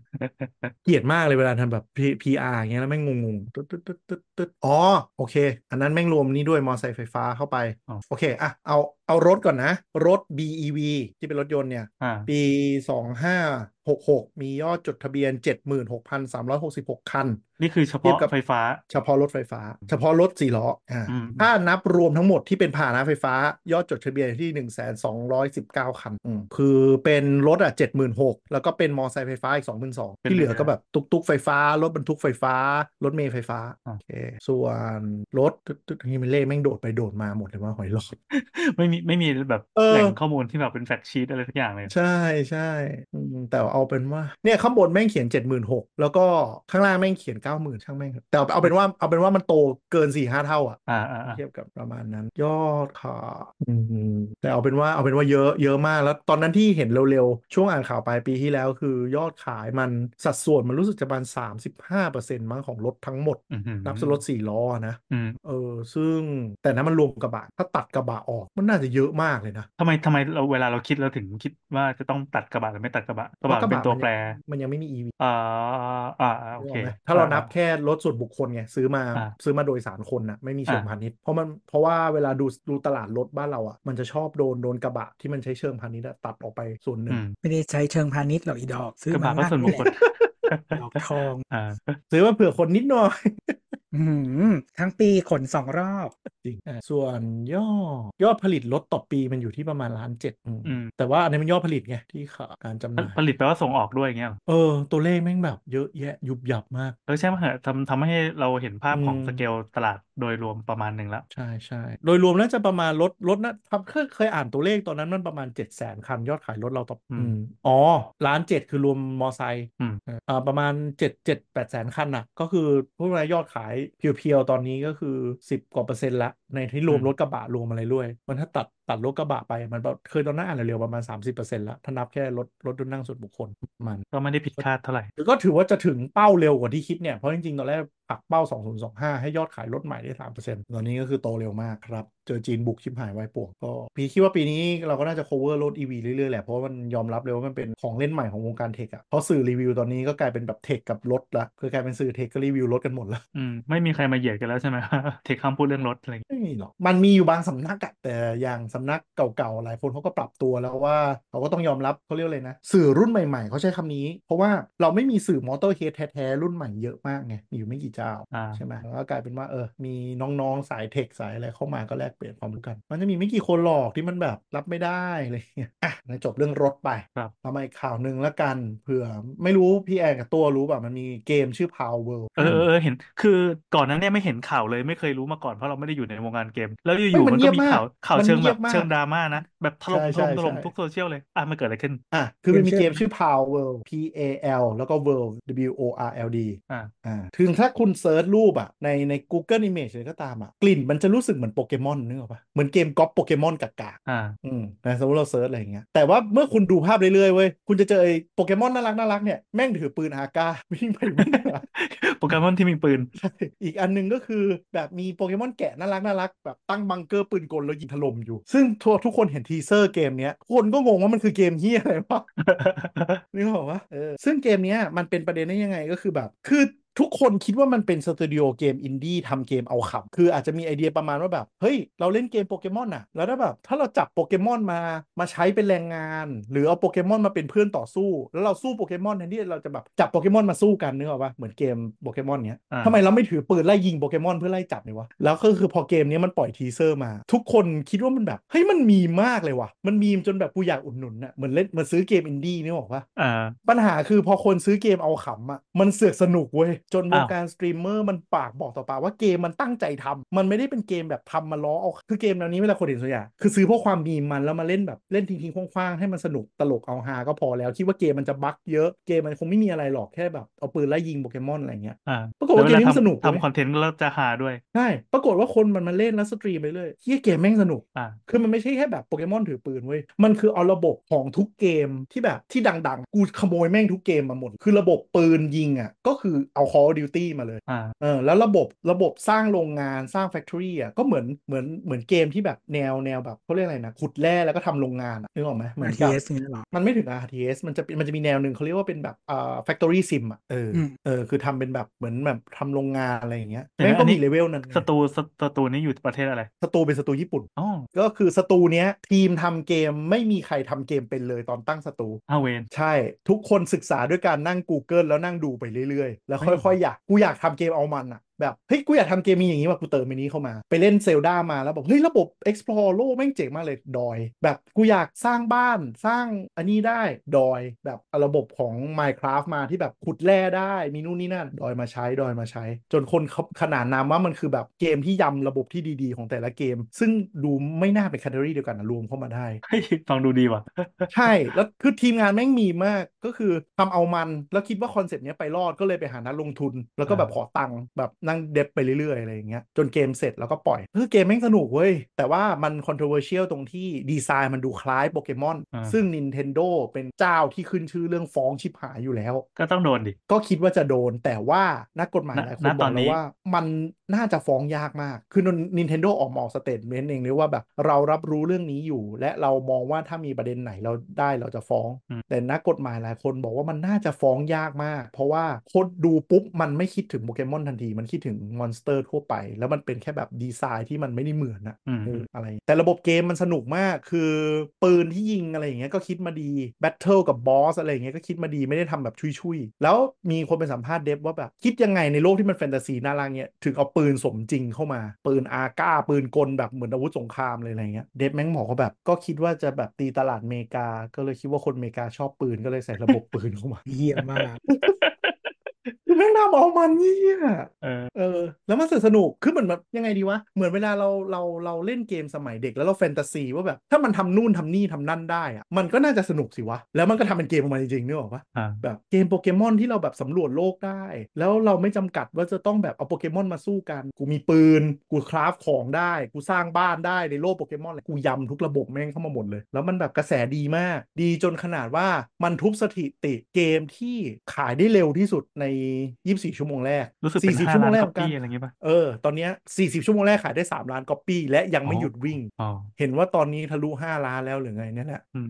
อืมแต่ก็เออ เนี่ยคือใช้ทุนสร้างไป 1,000 ล้านเยนครับสามวันแรกขายไปได้ 5 ล้านชุดแล้ว คือค่าค่าเดฟสำหรับสตูดิโอขนาดที่มันโนเนไม่ใช่เกรด A เนี่ยพันล้านเยนหรือประมาณ 8-9 ล้านเหรียญเนี่ยมันก็คือไม่ใช่งบน้อยๆอืมอืมทีมมีแค่ 10 คน แล้วก็คือวางแผนว่า 1 ปีจะทำเสร็จแล้วก็ขายเออแต่ว่าสุดท้ายไปไปประมาณทำเกมไม่เป็นก็เลยเจ๊งเงินหมดตัว ก็เลยไปยืมเงินเขาแล้วก็นักลงทุนก็คือแบบชอบใจก็เลยเดฟต่อมาจนเสร็จ คือแม่งแบบไม่รู้ว่าไม่รู้ว่าตั้งใจให้มีหรือเป็นประวัติเลยจริงๆแต่ก็คือถ้าเป็นเรื่องจริงก็คือทีมแม่งรู้แบบทีมแม่งตลกอะ่ะคือทำเกมเพราะอยากทำเกม แต่ไม่มีความรู้ทำเกม แล้วก็แบบทำไปทำมาคือหมดตัว ก็เลยไปขอยืมเงินมาแล้วไปหานักลงทุนมาเพื่อทำเกมให้มันเสร็จ อันนี้คือกระแสตอบรับเป็นในทางบวกเลย เพราะว่าเอ่อเราเห็นครั้งแรกก็คือเป็นดราม่าก่อนเป็นดราม่ามาจากฝั่งที่ Nintendo บอกว่าเฮ้ยเราไม่อ่าโอเคไม่ happy อย่างเงี้ยคือคนเล่นเกมกลุ่มหนึ่งที่เหม็นขี้หน้า Nintendo จงใจอ๋อเล่นเพื่อจะได้ยั่วตีน Nintendo อยู่อ๋ออะเผื่อใครไม่รู้สตรีมเมอร์จะไม่สามารถ stream เกมของ Nintendo ได้เลยอ๋อถ้าใครรู้นะ คือ stream อ่าปุ๊บ ban ทันที เราจะอ่าเลยไม่เห็น caster streamer เล่นเกมโปเกมอนเลย เออว่ะ ไม่มีเลย เพราะเปิดปุ๊บโดน ban เลยบล็อกเร็วว่ะมากอ๋ออ๋ออ๋ออ่า มันก็เลยเกิดความกวนตีนของในวงการสตรีมเมอร์ว่า ไอ้เฮียมันมีเกมแนวนี้แล้วกูจะเล่นประชด Nintendo แม่งเลย เออ มันก็เลยแบบ ล่อเป้าด้วยการแบบทำ banner ว่า Pokémon with gunsโปเกมอนอะไรอย่างเงี้ย เออ กระแสมันเลยยิ่งยิ่งโตไป คือตอนแรกทุกคนอะ ซื้อเกมนี้มาเล่นเอามีมกะจะเล่นแบบคลิปเดียวแล้วก็แบบเอาฮานึกออกปะเออปรากฏติดกันงอมแงมเลย คือเล่นกันจริงจังมาก เพราะมันสนุกเออเออเออเออคือเล่นกันคือแบบเนื่องจากเกมมันเป็น open world ไปทำอ่าอะไรก็ได้อะเพราะฉะนั้นมันก็เลยมีคนคิดแบบทำอะไรก็ได้กับโลกนี้เยอะ เช่น ไปจับฝูงโปเกมอนมาเป็นแรงงานทาสในโรงงานเถื่อน ก็จะเป็นภาพโปเกมอนหน้าตาน่ารักน่ารักแล้วแบบต้องมานั่งแบบอยู่ในโรงงานแบบเตาเผาอย่างเงี้ยทำงานทั้งวันทั้งคืนเออจนตายแล้วไปจับใหม่เออแล้วเกมอะมันมันเขียนมาว่าแบบอะไรที่เป็นศัตรูที่มึงสู้ได้อะจับมาเป็นพรรคพวกได้หมด ปัญหาก็คือมันจับคนได้ด้วยโอ้โห คือมันก็มีแบบตัวละครศัตรูเราที่เป็นแบบเป็น Pokémon trainer อะเป็น Pal trainer อ่าที่แบบมาสู้กับเรา คือมันเป็นการสู้ที่ advance มากคือมันส่ง Pal มาสู้กับเราไอตัวไอตัวมอนสเตอร์อะอ่าแล้วมันก็ถือปืนไล่ยิงเราไปด้วยนึกออกปะเหมือนเป็นสงครามย่อมย่อมๆอะเออปัญหาก็คือไอระบบจับอะมันจับตัวคนมาได้ด้วยแล้วมันก็จับคนมาเป็นทาสเราได้ คนนี้เป็นกออกปะคนที่เป็นเป็นผู้เล่นคนอื่นป่ะหรือว่าเป็นคนในเกมไม่ไม่ไม่เป็นเป็น NPC ในเกมอืมโอเคแต่มันก็มีมแล้วอะคือมึงปาเออบอลเออไปจับมอนสเตอร์แล้วพลาดไปโดนคนแล้วแบบมันจับได้อะตอนคนเจอแบบเฮ้ยมึงทำอย่างนี้ได้ด้วยเหรอวะเฮ้ยคุณสมบัติมันดีว่ะ มันต่อยอดได้เยอะเลยอะใช่ มัน open world มาก มันมีระบบ craft ระบบขุด ระบบทำเหมือง ระบบสร้างบ้าน ระบบปืนยิง แล้วก็ระบบล่า boss อะไรอย่างเงี้ย คือเกมมันแบบ มันเอาระบบดีๆ ของแต่ละเกมดังๆ มายำรวมกัน แล้วมันออกมาลงตัว อ่าเออแล้วแล้วอ่าที่เราอ่านเพิ่มเติมมันจะมีสองประเด็นก็คือประเด็นแรก มีคนไปไปไปโมไปมอสอะอืมทำโปเกมอนใส่เข้าไปเป็น skin อ่าใช่ใช่อันนั้นมีเออคนทำอยู่แต่ว่าทั้งทำทีม Power แล้วก็เว็บมอดทั้งหลายก็ประกาศว่ากูไม่ยุ่งเกี่ยวนะเรื่องนี้อ่ามึมึงมึงไปทำมันเองกูไม่ยุ่ง อันนี้คือแล้วกูก็ประกาศชัดเจนเลยว่ากูไม่ได้สนับสนุน ใช่ใช่แล้วเออ Nintendo ก็เลยมากูฟ้องเออไปฟ้องแกไปฟ้องพวกทำ skin เออ ฟ้องเออง่ายกว่า ฟ้องง่ายกว่าใช่คนทำเกม ใช่ แล้วก็คือทางเว็บเว็บที่ปล่อยให้โหลด mod กับตัวพาทีมงานทำ Power ก็บอกเลยว่า ตรงนั้นตามสบาย เพราะกูไม่มีนโยบายทำนี้อยู่แล้วเออซึ่งซึ่งเอามันเข้าจริงก็เลยก็แบบก็ไอตลาดอืมตลาดมืดตลาดใต้ดินก็น่าจะเล่นกันมันมากอะก็เป็นไปได้เออมันก็เลยเป็นสื่อ controversial เรื่องนี้กันแหละว่าที่คุยกัน แต่ในทางกลุ่มอีกกลุ่มหนึ่งก็คือดราม่าอย่างที่แอนบอกคือกลุ่มหนึ่งที่รู้สึกว่ามันน่าจะผิดทรัพย์สินทางปัญญานะอ่าหมายถึงว่าคือ common sense ดูเรามันก็รู้อะไอการจะแบบการเหมือนคิดการคิดโปเกมอนมาขึ้นขึ้นมามันไม่ใช่ว่าใครๆก็คิดปุ้งขึ้นมาได้อ่าไม่ควรเป็นสาธารณะใช่อะไรอย่างนี้ ใช่ มันก็เลยอ่ามีมีประเด็นว่าแบบ คือมันเป็น parody หรือมันเป็นอ่า plagiarism กันแน่อ่าคือในมุมหนึ่งอะมันคือมันดูมีมอะมันดูเหมือนทำเหมือนดูทำเกมมาเอาสนุกอะแต่ในขณะเดียวกันพอมันขายได้เยอะๆ แล้วมันแล้วมันแบบเหมือนกับพอพูดไปว่า Pokémon with guns แล้วคนอยากเล่นอะมันถือว่าเป็นการก๊อปโปเกมอนหรือเปล่าเออมันก็เลยเป็น borderline อยู่ แต่ในมุมของทนายหลายคนบอกว่าไม่น่าจะผิด เพราะว่าชื่อก็ไม่ได้ใช้ตัวละครเหมือนก็ไม่ได้ใช้ระบบอ่าก็ไม่ได้ใช้ ก็บอกได้ว่าไม่ได้ก๊อปโปเกมอนเพราะเราก๊อปหลายเกมมากเออคือมันเอาระบบมายำโดยที่ไม่ได้ก๊อป source code มานึกออกปะอ่าเพราะฉะนั้นเราเห็นเราเราเห็นแบบเหมือนเราเห็นเมนูร้านเนี้ยทำไอ้นี่อร่อยแล้วเราก็ก๊อปมันเป็นเมนูเราโดยที่เราไม่ได้ไปขโมยสูตรเขาอะก๊อปไอเดีเอายผิดยากเออก๊อปไอเดียอย่างเงี้ยมันก็จะเอาผิดยากประมาณนั้น แต่ความตลกของเกมนี้คือนี่แหละทีมงานแม่งก็มีมแล้วเกมที่แบบทุกคนซื้อมาเล่นกะจะมาแบบ stream ประชด Nintendo อะมันรู้สึกสนุกแล้วมันติดกันงอมแงมเลย คนเล่นอืมพร้อมกัน user ก็คือเกินล้านคนต่อวัน ซึ่งมันเยอะพอๆกับพวกเกมแนวแบบที่ที่ stream เล่นกันทุกวันอะแนวเคาน์เตอร์แนว Valorant อะไรอย่างเงี้ยอืมแบบ เยอะประมาณเกม e สปอร์ตเลยเออก็ก็ถือว่าเป็นเกมที่กระแสแรงมากใน dev ที่มันแบบที่มันค่อนข้างค่อนข้าง no name อะเออน่าหนุกว่ะอะเมื่อกี้มีอีกประเด็นหนึ่งก็คืออืมไม่แน่ใจเราส่งลิงก์แชร์ไปหรือยังคือ มีมีคนที่ปั้นปั้นโมเดลอะของคนอืมไทยนี่แหละ ปั้นโมเดลขายอ่าฮะตามพวกเป็น market ต่างๆนะเป็นกราฟิกอืมกราฟิก market อะแล้วก็ครับเกมเนี้ยเขาก็โหลดไปใช้เขาบอกโอ้อ่านี่ในที่สุดเราเห็นผมที่ตัวเองปั้นเนี่ยปั้นไปขายถูกๆเลยมันก็ซื้อไปใช้อ่าซื้อไปใช้ซื้อไปใช้ในนึกว่าอืมอ่าเวลา dev เขาทำอะถ้าไม่ได้มี in-house ของตัวเองใช่ป่ะเขาก็เปิดพวกตลาดพวกเว็บ market เนี้ยแล้วก็โหลดโหลดโหลดมาเอามาอ่าสวมเป็นโมเดลของตัวเอง เออเออมึงทำง่ายดีวะเออก็คือเนื่องจากทีมมันไม่ได้แบบมีทีมแบบจะขายของจริงจัง หรือคิดโมเดลอะไรชัดเจนนะคือเกมมันขายได้มันก็บุญแล้วอะไรอย่างเงี้ยเพราะฉะนั้นมันก็เลยเปิดให้ community creator ทั้งหลายใส่กันเต็มที่เลยอยากทำอะไรก็ทำอะไรอย่างเงี้ยแล้วมันแบบคือเกมมัน mechanic เยอะมาก จนแบบจนมันแบบยังอยากทำอะไรก็ทำอะเอออยาก explore อยากยิงเอาโปเกมอนไปจับกับใส่กับจรวดปลาผูกระเบิดแล้วปาโปเกมอนใส่โจมตีศัตรูอะไรอย่างเงี้ยคือแม่งทำได้หมดเลยแบบที่คุณจะคิดจินตนาการจะคิดได้อะอันนี้มาเล่นในแพลตฟอร์มไหนเนี่ยอ่าคอมกับ Xbox อืมใช่แต่แบบ เออมันก็คือมันมีมอะมึงจะแบบเป็นสายล่าโปเกมอนมาทำโรงงานท่าเพื่อ craft ของ มึงจะเอาโปเกมอนไปเป็นแบบระเบิดพลีชีพอะไรเงี้ยก็ทำได้หมดคือเกมมันน่ารักแต่ mechanic เกมมันมันส้นตีนนะอืมอยู่ๆควงมาปืนใหญ่ไล่ถล่มกันหรือว่าแบบนึกออกไหมถ้าเป็นโปเกมอนเราก็จะมีแบบโปเกมอนม้าบินที่มันดูเท่ๆดูน่ารักแบบอลังการอย่างเงี้ยเงี้ย แต่เกมนี้คือสามารถเอาจรวด missile เครื่องบินรบอะไปติดกับโปเกมอนได้ แล้วเออบินไปมันก็ยิงถล่ม missile ลงไปปูพรมพื้นด้านล่างถ้าให้เปรียบเทียบคงเหมือนเหมือนเราชินกับวัฒนธรรมของดิสนีย์แล้วกันดิสนีย์แม่งมีเออมีธรรมเนียมบางอย่างที่จะจะไม่ทำเด็ดขาดไอเนี้ยเออมันเบรกหมดเลย พอเบรกปั๊บอ้าวสนุกนี่หว่าใช่ใช่เออเออคือโปเกมอนอะมันมีจุดเสียมาตลอดอย่างหนึ่งก็คือเราอะเวลาโปเกมอนสู้กัน เรา engage กับกับตัวการสู้กันไม่ได้ แล้วก็ส่งคำสั่งตีกันเหมือนเล่นตีไก่ชนนึกออกปะเออเออแต่อันนี้คือไก่ชนที่คุที่เจ้าของไก่ลงไปกระทืบไก่ได้อะมันก็เลยมีความมันลงไปอีกเลเวลหนึ่ง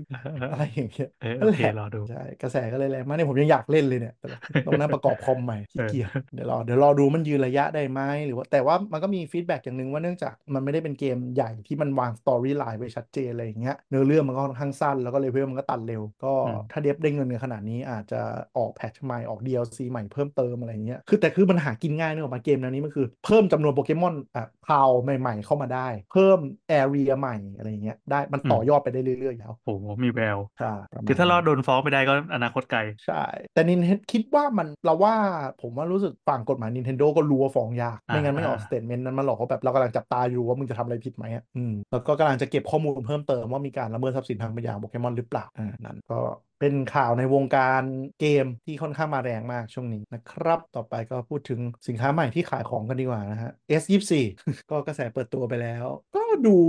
ดูคึกครื้นนิดนึงเหมือนกันนะ ใน commu พี่แอนมีคุยกันไหมแต่พี่แอนไม่ซื้อใช่ไหมเพราะมันแทบจะเหมือน S23 เลยเออเออเออเออแล้วว่าอืมสุดยอด feature ของมันก็คือมันเปลี่ยนจากจอโค้งเป็นจอเกือบเกือบแบนตรงสนิทอะเอออันนี้เป็นสุดยอดจริงๆมีแต่คนโหยหาอยากได้มานานจนเฮ้ยมันยังไงวะเข้าใจเข้าใจฝั่ง Apple แล้วที่ มึงมี feature อันหนึ่งที่แบบมึงขัดชาวโลกมานานมากอะ แล้วในวันจอที่ไม่โค้งเออประมาณนั้นเป็นเหมือนพอร์ต USB แล้วกันนี่ตัวหน้าเบะละ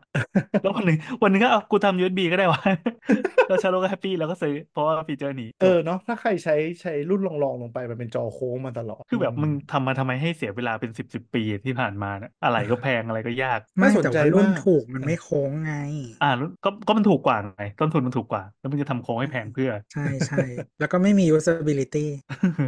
มีแต่มีมันตมักนสแตวยกง่ายก็คืออะมันสวยมันสวยตกแตติดกฟิง่ายล์มก็คืก็อยากฟิล์มธรรมดาก็ใช้ไม่ได้เอ่อน่าสนใจมาก Samsung India ประกาศว่า Galaxy A24 เป็นสถิติสูงสุดที่เคยมายอดจอง 3 วันจองมากกว่า 250,000 เครื่องอู้สรุปคือมันขายได้เพราะมันจอแบนจริงเปล่าวะไม่รู้อะ แต่เข้าใจว่ามันมันเป็นเรือธงรายปีมันก็ควรจะเป็นอย่างเงี้ย แล้วก็ประเทศไหนที่ขายยอดดีหน่อยก็ไปฟูไปตีข่าวซะอ่าแต่จริงเพราะๆว่าคิดว่าคิดว่าส่วนหนึ่งผมว่านี่ว่ะความว้าวของ Galaxy AI เหรอแล้วรู้สึกจากวันที่เปิดตัวแล้วผมไปเดินเล่นในห้างอะทุกคนที่เดินมาดู S24 คนมุงเยอะนะบูธอืมทรูอะมุงกันประมาณ7-8คนเลย พูดเหมือนกันว่าแบบไหนไหนลองอันที่มันแปลภาษาดิลองที่มันแปลภาษาดิทุกคนเลยไปมาสองสามเหมือนน่าน่าจะเจอพี่จองกับคัลแลนอะไรนั่นน่ะแล้วว้าวจริงโอ้คือเราฟีจเราไม่ได้ดูกระทั่งแบบคลิปวิดีโอเออ demo อะไรต่างๆ เลยอ่าเพราะว่าคือโฆษเอ่อโฆษณาซัมซุงไทยแลนด์ก็คือไปเอาพี่จองกับคัลแลนมาอ่าทำโฆษณาอินเทอร์พ e เตอร์อยู่เมืองไทยไปสั่งกับร้านกาแฟที่เจ้าของเป็นฝรั่งเศสอยู่ในไทยนะอืมก็เลยคุยกันไม่รู้เรื่องก็เลยแปลจากเกาหลีเป็นฝรั่งเศสเพื่อสั่งกาแฟโฆษณาเล็กๆ spot แต่ว่า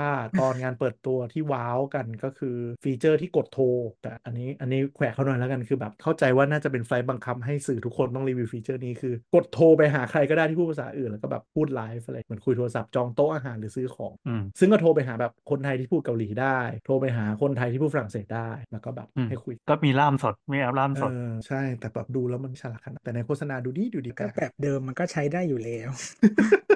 ไม่ได้อันนี้ Galaxy AI เขาบอกว่ามันดีกว่าของ Google AI เพราะว่าอ่ามันเป็นเอา Google เฮ้ย AI เฮ้ยมาต่อเดี๋ยวยอดเดี๋ยวเขาเขาเขาบอกว่าดีกว่าแล้วไม่น่ามั้งอืมเขาบอกดีกว่าเขาพูดดีกว่าจริงเหรอเลย เพราะว่าก็เขาบอกก็มันว่าใช้ของ Google จะดีกใช่ว่าใช่ไงเราเราเรารู้สึกว่ามันจะต้องจับมือกันอันนั้น มันจะต้องไม่ข่ม Google ปะแต่ว่ามันจะบอไม่กว่ามัมันพูดเลยสะกขึ้นว่าว่ามันเหรอดีกว่า Google AI เพราะว่า Galaxy อ๋อ AI เนี่ยเอา Google AI มาต่อยอดด้วยการมาเรียนรู้ใน environment ของ Samsung เพิ่มอีกก็เลยจะอ่าเก่งกว่าผมพูดอย่างนี้อืมอืมมาใช้ชื่อ Galaxy AI เลยอืมแบบขายมากอะไรอย่างเงี้ยแล้วก็เห็นว่ามีอีกฟีเจอร์หนึ่งคืออัพ IG ได้แล้วโดยไม่โดนลดคุณภาพรูปอันนี้ต้องรอเครื่องขายจริงก่อนปีปีผ่านไปมันก็พูดอย่างนั้นแหละครับมันกลายเป็นใช่ฟีเจอร์ได้ไงก็วะมาตลอดแล้วใช่อืมเอคืออแต่พเข้าอใจเข้าเข้าใจเพราะมันอืมมันตรงตรงกลุ่มตลาดที่ เป็นสิ่งที่เรียกร้องมานานมากๆมากๆแล้ว แต่อันเนี้ยอย่างที่พี่แอนบอกว่า เอ๊ะก็ Google ยอมเหรอ Google ก็ออกมาบอก PR เหมือนกันว่า AI Galaxy AI เนี่ยเป็นพัฒนาร่วมกันโดยอืมใช้เบสเบื้องหลังเนี่ยเป็น Gemini AI ของอะ Google ใช่ใช่ใช่อืมมันต้องอย่างนี้ดิเขาบอกว่าเป็นพันแต่เราว่าเหมือนเอาหน้ากากมาสวมแค่นั้นละประมาณนั้นอะแต่ e Samsung ก็ต้องก็ต้องโม้ของตัวเองไว้ก่อนไงเพราะกูอยากดันแบรนด์ตัวเองนึกออกปะนั่นแหละฮะก็เป็น generative AI แล้วก็อีกฟีเจอร์หนึ่งที่เห็นฝรั่งรีวิวกันมหาศาลมาก และอยากได้กันก็คือเขาไปนั่งถ่ายเทียบกับมือถือถือในตลาด พบว่าไม่รู้ว่าใช้วัสดุอะไร จอมันไม่สะท้อนเว้ยคือแบบก็คือคือถ่ายหมายความว่าเอากล้องมาอืมถ่ายหน้าจอมือถือเปรียบเทียบกันระหว่าง S ยี่สามกับ S ยี่สี่ใช่ไหมเอยี่สามคือมันคือตอนแรกที่คนว้าวอะมันเกิดจากไม่ใช่จากสื่อเจ้าไหนอ่าเอา Galaxy ประมาณ4ี่ห้ารุ่นมาวางเรียงกัน กับอ่า iPhone 4ี่ห้ารุ่นมาวางเรียงกันแล้วก็ถ่าย แล้วคนพบว่า เฮ้ยทำไม A ยี่สี่มันเป็นอันเดียวที่มันไม่สะท้อนวะเออแล้วพอถ่ายปุ๊บ ก็มีคนเอา 23 มาแทน 24 iPhone 15 มาเทียบกับ 24 แล้วทุกคนก็แบบ เออว่ะจอมันไม่สะท้อนจริงด้วยคำว่าไม่สะท้อนแล้วหมายความว่าเราไปยืนอยู่ในสภาพแวดล้อมที่มีแดดมีอะไรที่อืมปกติเราต้องเอียงมุมให้มันหลบแดดนิดนึงเพื่อจะให้มองใช่เห็นได้ชัดใช่อันนี้คือดำดำไม่สะท้อนแล้วก็คือแบบถ้าอยู่ในห้องที่แบบเราเปิดหลอดไฟอะอ่ามันก็จะมีมุมที่แบบนึกว่าเห็น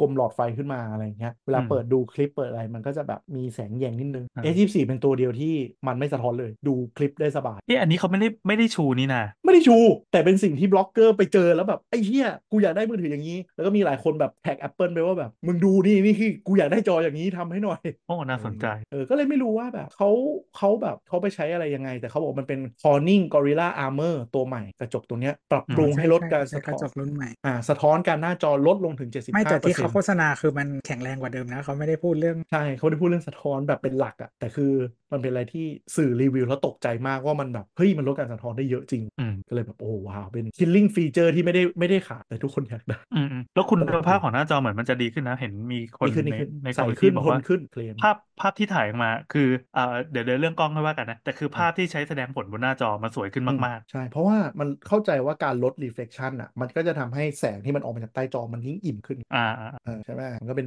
basic ก็เลยแบบเออซึ่งจอจอซัมซุงอะมันสวยกว่า iPhone ทุกคนก็ต้องยอมรับเรื่องนี้ ซึ่งอันนี้คือแม่งสวยขึ้นมาอีกเลยแบบโอ้เอ๊ะ iPhone มันไม่ได้ใช้จอซัมซุง iPhone บางรุ่นครับ บางรุ่นก็ใช้อืม LG แต่ว่าคือเขาเรียกว่าอะไรอะ คือถ้าจะทำให้เหมือนซัมซุงก็ได้ แต่ว่าแบบมันจะใช้ซัพพลายเออร์คนอื่นไม่ได้ไงเออเขาเลยต้องอืมเหมือนกับลดสเปคลงมาอืมแล้วก็อืมเหมือนบางอย่างแบบ Product บางอย่างที่มันไม่มีใครใช้จอ OLED Samsung อะ เพราะว่าส่วนหนึ่งก็คือยิวมันไม่ได้อืมมันมันแพงอะไรอย่างเงี้ยแบบพวกเอ่อแล็ปท็อปอะไรเงี้ย คนอื่นก็คือถ้าถ้าสังเกตว่าแบบแล็ปท็อปซัมซุงจะเป็นเจ้าเดียวที่ใช้จอ OLED ใช่ไหมเจ้าอื่นก็จะไม่มีคนใช้เพราะว่าเนื่องจากว่าซัมซุงมันขายไม่ดีอยู่แล้วก็ ก็คือมันเออมันขายได้จริงแล้วแต่ละมันใช้จอตัวเองได้ แต่ว่าถ้าคือสมมติ Apple จะสั่ง volume นั้นน่ะ ก็คือมันก็ทำไม่ได้นะอืมเออเอ่อ Apple เรื่องราคาด้วยแหละขอแบบขอกใช่ดราคาได้ในใน mass ก็คือก็ที่มันกดราคาได้ด้วยแล้วไม่คือมันต้องผลิตได้ volume เยอะด้วย เพราะว่ามันขายขายดีกว่าด้วยใช่ไหมสามสิแล้บวก็ล้านเครื่องสี่สิบล้านเครื่องเออแล้วก็อีกอันหนึงก็คือปกติแล้วเขาจะพยายามมีซัพพลายเออร์มากกว่าหนึ่งเจ้า ถ้าเป็นไปได้อย่างเงี้ยเพราะฉะนั้นก็คือมันอาจจะเป็นไปได้อย่างเช่นแบบเออสมมติใน line up อะถ้าเป็นรุ่นแบบท็อปสุดอาจจะใช้อืมซัพพลายเออร์คนเดียวได้ แต่ว่าถ้าเป็นแบบเออไอตัวแบบว่าลองลอยแม่งจะไม่มีทางใช้ซัพพลายเออร์เจ้าอืมเขาก็ใช้สามเจ้ามั้งตอนนี้ ก็มี BOE LG แล้วก็ Samsung แล้วก็ถ้าเป็นอืมรุ่นเก่าก็ยังมีน่าจะยังเหลืออยู่ปะวะ Japan Display ไม่น่ามีเนาะไม่น่าเขายังผลิต LCD ได้อยู่ อาจจะเป็น iPad iPad อาจเป็นไม่ได้เพราะ iPad อืมก็ประมาณนั้นแล้วก็เอ่ออีกอันหนึ่งที่ที่ขายขำหน่อยๆ ก็คือแบบ Galaxy S24 Ultra ก็คือขอบก็เป็นไทเทเนียมตาม iPhone อืมก็ไม่รู้จะทำไปทำไมเขาแบบอืมก็ชูป่ะ iPhone ชูเป็นทำฟีเจอร์เด่นอะไรอย่างงี้ป่ะเออชูเออชูชูชูชูแบบมึงไทเทเนียมอ๋อกูก็ไทเทเนียมเว้ยอะไรโอเค ไม่ไม่ไม่มีใครด้อยกว่าใครละไทเทเนียมเหมือนกัน แต่มันน่าจะเบาขึ้นด้วยแหละ มันได้ได้เปรียบเรื่องน้ำหนักจริงยอมรับอ่าอืมแล้วก็ล่าสุดก็คือนโยบายอัปเดต S24 การันตีว่าจะได้อัปเดต 7 ปีนะครับ เท่า Google Pixel แล้วเออมันแต่มีคนพูดประมาณว่าเหมือนแบบคือมันไม่ใช่แค่ว่ามันเขาเรียกว่าอะไรเออใช้ไทเทเนียมเหมือน iPhone มันมีอีกอันนึงก็คือหมายถึงว่าแบบซิลูเอตของเครื่องอะ มันก็คือเหมือนอะไรอย่างเงี้ย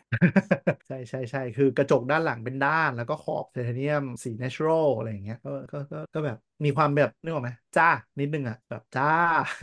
บอกเขาไว้แล้วก็ตัวเองก็ทำเองอะไรเงี้ยเป็นมาตลอดเป็นมาเสมอ ก็เป็นตลอดอย่างเช่นแบบสมมติออกโฆษณาว่า เออ มีรูหูฟังนะ รุ่นถัดมาก็ไม่มี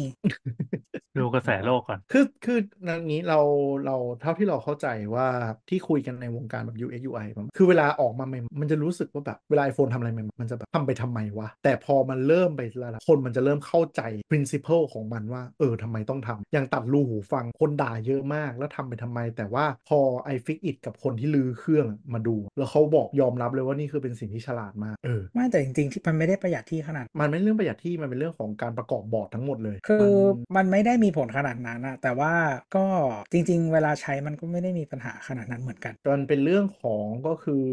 ไม่ให้อ่าหนึ่งก็คือพวก leakage เข้าด้วย มันเข้าจากรูหูฟังเยอะนี่เป็นอันประเด็นอันที่สองก็คือเออเขาเรียกอะไรนะ ยุคนั้น Apple บ้ากับการทำให้มันแบบทุกอย่างบีบลงไปหนักขึ้นเรื่อยๆอะถ้ารูหูฟัง 3.5 มิลอยู่อะมันจะจอกับบอร์ดมันจะทำแซนด์วิชลงไปไม่ได้นี่เขาเจอ แต่อินเดียนก็คือแนวทาง product development ก็คือกูจะได้ขาย AirPods ต่อไม่มีอะไรหรอกอืมก็จริงๆ แค่ AirPod Product เดียวอะถ้าถ้าตั้งบริษัทแยกอะก็น่าจะใหญ่กว่าเออพวกอิเล็กทรอนิกส์หลายๆเจ้าอะอืมคือมันไม่ต้องไม่ต้อง AirPods หรอกคือเนี่ยเดี๋ยวจะไปข่าวต่อไปนะคืออะในขณะเดียวกันในช่วงที่ Air 24มันก็จะมี Apple Vision Pro เริ่มส่งอ่าเปิดรับจองแล้วเนาะซึ่งเอ่อ Apple Vision Pro เนี่ย ก็เปิดจองราคามันเท่าไหร่วะ3 4 9 9ใช่ไหมเหรียญอืมอืมสามพันห้า3,500เหรียญซึ่งเปิดจองแล้วเดาคือ Apple ไม่เคยเปิดเผยเปิดเผยตัวเลขพ r ออเดอร์อยู่แล้ว แต่สื่อคาดเดาว่าน่าจะอยู่ประมาณแสนแปดสองแสนชุดสำหรับพ r ออเดอร์ช่วงแรก ซึ่งถ้าเอา2 0 0แสนชุดอะคูณ3,500เหรียญอะเออมันก็คือมันขายได้ทั้งหมด6 700ล้านดอลแล้วบอกว่าคูณเป็นเงินไทยก็คือประมาณประมาณเนี่ย2,000กว่าล้านคือขายของชิ้นเดียว 3 วันยอดขายแม่งเยอะกว่าแบบหลายบริษัท แต่มันที่เขไม่ขยน่า product กำไรเท่าไหร่คิดว่า เออเออมันคงไม่กำไรหรอกแต่แค่ความน่ากลัวของ Apple คือแบบ product ที่ดูแบบมึงขายใครวะ อะไรอย่างเงี้ยเหมือนตอนแบบ Microsoft ขาย HoloLens หรือของเจ้าอื่นครับพวก XREAL แบบหลักหมื่นก็หรูแล้วอะแต่ Apple คือแม่งน่าจะกดเป็นหลักแสนได้ ก็มีคนมีคนวิเคราะห์ว่า คือจริง ๆ แล้วราคามันโอเวอร์ประมาณนึงอืมแต่ว่าที่ตั้งราคาให้โอเวอร์อะเพราะว่าไม่อยากให้ซื้อใช่ไม่อยากให้ซื้อเยอะเป็นของก็ไม่ไม่ไม่อยากให้ซื้อ เพราะว่ามันแบบหรือไม่ทันเออยืมมันน้ยัองยไม่มันยังไม่พร้อมผลิตเออน้อยอยู่แล้ว แล้วก็มัมันนยังทำไม่มาเป็นพร้อมคอนเซ็ปสำหต์รับก่อนเงี้ยนะมันยังไม่พร้อมสำหรับตลาดมันเป็นเหมือนแบบมันเป็นเดฟคิดใช่อ่าอ่าอ่าอ่ามันคือเดฟคิดที่ที่คิดรักที่คิดเงินเออแต่เดฟคิดหลายๆหลายๆทีก็คิดกันอยู่แล้วนะอ่าอ่าเออก็คือมันเป็นเดฟคิดแล้วแบบเดี๋ยวเด dev หลาย ๆ เจ้าอะ ก็คือหรือว่าพวกแบบ business อะไรเงี้ยซื้อไปใช้ก่อนแล้ว เดี๋ยวค่อยมาดูว่าแบบเขาเขาคิดว่ามันทำอะไรได้บ้างอืมเดี๋ยวเราค่อยมารอว่ารุ่นหน้าจะแบบใส่อะไรเพิ่ม เพราะว่าแบบโดยการบิวจากแบบสิ่งที่ที่ ecosystem ที่แบบเออ dev สร้างขึ้นมาให้อ่าอ่าอ่ามันคือถ้าใครจำได้เหมือนตอนขาย Apple Watch แรก ๆ ก็จะแบบฟีเจอร์แรกที่มีคืออะไร ส่งหัวใจเต้นตึกตักไปให้ partner ได้ จิ้มจอแล้วสั่นคู่ข้ามอะไรเงี้ยทุกวันนี้มันเป็นฟีเจอร์ที่ทิ้งหายไปหมดแล้วแล้วก็ค่อยๆ pivot มาทางสุขภาพเพราะว่าขายได้ไปได้ประมาณ2อสรุ่น แล้วแบบ dev เอามาทำ tracker step tracker ตรวจสุขภาพจับ pace วิ่งนั่น แล้วก็มีตลาดแล้วก็ pivot ไปทางนั้น ซึ่ง Apple Vision Pro ก็เหมือนกันก็คือ ตัวเนี้ย Vision Pro คือแม่งทำอะไรได้เยอะมาก ใส่ฮาร์ดแวร์มาเต็ม มีทั้ง Spatial Audio Spatial Video เปิดนู่นนี่นั่นอะไรเงี้ยซึ่งก็ไม่รู้จะทำอะไร เดี๋ยวให้ dev เอาไปทำดูก่อนว่ามันทำอะไรได้บ้างอืมอะไรที่มันใช้แล้วแบบอ่าโอเคแบบอยู่ในตลาดจริงแล้วมันแบบว่าตอบรับดีจริงๆมันอาจจะหมายถึง iPhone รุ่นแรกๆด้วยนึกออกปะรุ่นแรกๆที่เราซื้อมาสมาร์ทโฟนเรามาทำอะไร โหลดแอปยกแก้วเบียร์ที่เป็นอืมรูปแก้วเบียร์ยกแล้วเหมือนกินเบียร์แล้วก็มี soundboard อะไรที่แอปมันดูติงตองติงตองอะนึกออกปะเออแล้วมันก็เริ่มคนเริ่มแล้วว่าเฮ้ยฉันทำแอป productivity ได้นี่หว่า ฉันทำเกมบนนี้ได้นี่หว่า ฉันทำเอ่ออะไรอะแอปกล้องที่ใช้กล้องสแกนนู่นนี่นั่นได้นี่หว่า แล้วมันพัฒนาไปต่อยอดจากแล้วก็ค่อยเพิ่มฟีเจอร์ Apple มันก็จะ dev อย่างซึ่งล่าสุดมันก็มีคลิปตัวอย่างที่น่าสนใจ คือมีคนลองเดฟขึ้นมาเร็วๆ คือใส่ Apple Vision Pro ใช่ปะอันนี้น่าอาจจะมีในใน Oculus ด้วย คือให้สแกนบานเว้ยปุ๊บแล้วพื้นอะกลายเป็นพื้นสีเขียวพื้นบ้านเรากลายเป็นสีเขียวหน้าที่ของมันคือมันจะสแกนเครื่องดูดฝุ่นในมือเรา แล้วพอเราไถผ่านตรงนั้นปุ๊บไอ้พื้นสีเขียวจะหายไปนึกออกไหมเหมือนเราใส่ track ว่าแบบ area ไหนเรายังไม่ดูดฝุ่นเรายังไม่กวาดบ้านอะก็แล้วซื้อก็ไดทำสัน V15 ที่มันเป็นเลเซอร์ใช่ไหมใช่ก็คือมันจะเห็นว่าแบบอีเศษฝุ่นที่มึงไม่ได้ดูดอะอยู่ตรงไหนบ้างเออออืมอ่าถ้าใครอยาก search ว่าภาพเป็นยังไงนะ ให้ search คำว่า spatial vacuuming อืมอันนี้มาจาก Oculus spatial vacuuming S P A T I A L แล้วก็เว้นแล้วก็ vacuum ที่แปลว่าดูดครับ ก็คือไม่แน่ใจว่า dev บนแพลตฟอร์มไหนอะไรยังไง แต่ทำแล้วมันก็ตลกดีนะ Dyson V15 นะจ๊ะ คลิปแรกทำไมถึงเป็น TikTok วะ เมื่อก่อนมันต้องเป็น YouTube สิ อุ้ยเดี๋ยวนี้บ้าจริง TikTok เออบ้าจริงทำแล้ไมวคือยังไง TikTok ว่า Google มันไม่ buy ad ให้ YouTube หน่อยหรอเออน่าดีสงสัยเราก็เจอเนี่ยอะพี่แอนเห็นภาพไหมเวลาดูคลิปมันก็คือจะเป็นเนี่ยเหมือนสแกนพื้นแล้วกลายเป็นสีเขียว แล้วพอเราอ่านึกถูออกหัวผ่านมันก็เหมือนแบบเออตรงนี้ดูดมันดูดคือ Apple น่ะจะไม่ขายไม่พูดเลยคำว่า virtual reality จะใช้คำว่า spatial ทั้งหมด spatial video ก็ spatial เหมือนเขาไม่ใช้ experience คำว่า AI นั่นแหละใช่อ่าบริษัทนี้เป็นสันดานทำอะไรที่มัน buzzword ที่ตลาดใช้ได้กูไม่ใช้กูต้องคิดคำใหม่ก็ไม่อยากให้เหมือนคนอื่นอะใช่ซอฟต์พาวเวอร์เออแต่ตอนนี้ก็มีปัญหานิดนึง Vision Pro ก็คืออ่าแอปใหญ่ ๆ ขนาด resource ใหญ่ๆ อย่างเช่นแบบ Netflix YouTube Spotify ก็ยังไม่มีทำแอปเวอร์ชันเฉพาะมาอืมยังไม่ค่อยมั่นใจว่าทำแล้วคุ้มหรือเปล่า มีดิสนีย์ไงเออ มีดิสนีย์ที่จำกัดก็คือปัญหาคืออย่างนี้ คือตอนแรกที่เขาบอกว่าแบบเออไม่แปลกใจที่ dev จะไม่มาจะไม่มาพัฒนาใช่ปะแต่ Apple ใน dev kit ก็บอกว่ามันมีง่าย ๆเลยก็คือ Export แอปเวอร์ชัน iPad อะแล้ว Export เข้าเอ่อ Apple Vision Pro ได้เลยแค่วันคลิก ก็ยังไม่มีใครยอมแบบขี้เกียจอะอาจจะมานั่งดูกระแสก่อนว่าจะพัฒนายังไง หรือไม่ก็อาจจะมีทีมเล็ก ๆ มานั่งเทรสดูก่อนว่ามันทำอะไรได้บ้างจะพัฒนาอย่างก็ได้ก็ไม่แน่ใจก็เดี๋ยวแต่ต้ตองลาดอืมอืมไม่แต่ว่าปกติหลังๆ Apple มันทำ SDK แบบค่อนข้างโอเคอยู่แล้วไงพวกแปลงใช่แอปอะต้องใช้เวลาแหละเพราะว่านี่คือคือเขาเรียกว่าอะไรนะ คุณคุณโดดเข้ามาในเกมในเกมใหม่แล้วเกมใหญ่ก็มี Oculus อยู่ในตลาดอยู่แล้วซึ่ง Oculus เนี่ยก็คือหนักเกมเกือบหมดเลย เพราะว่าพวกแอปมัน niche ไง Oculus อือะมแต่ว่าแล้วก็เขาคงไม่ use อยากขาย ก็คือหมายถึงว่ามันมันคงมีเขาเรียกว่าอะไร มันมี use case ที่มันซ้อน ใช่ใช่ไหม แต่ว่าคือเออเขาคงไม่อยากแทน Oculus อะไรอย่างเงี้ยหรือว่าแล้วราคามันก็แบบกระโดดด้วยอะไรอย่างอืเงี้ยมคือเขาบอกว่าเขาเป็น Spatial Computing ก็ไม่ใช่ Virtual Reality Headset แต่ Oculus ก็คือชัดเจนแล้วว่าตลาดที่อยู่ได้คือเน้นเป็นเฉพาะเกม พวก use case อะไรต่างๆ มันไม่ค่อยเหมาะ productivity อย่างเงี้ยคุณมาใส่แว่นคาดอยู่แบบชั่วโมงกว่าเหงื่อคุณแม่งเต็มคอเลยก็ยังไม่ค่อย work เท่าไหร่ ก็ Meta World ของ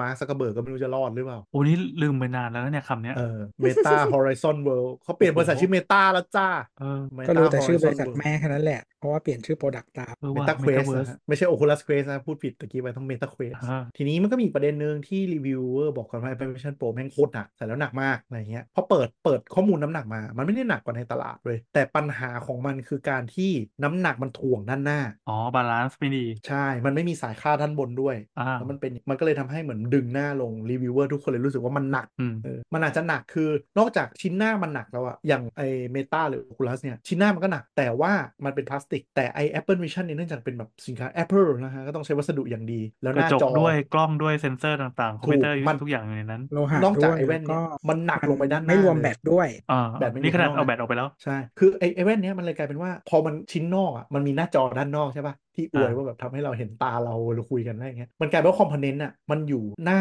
หน้าเราด้านไกล มันก็ยิ่งรั้งลงไปอีก เพื่อให้ได้สิ่งนั้นมานะ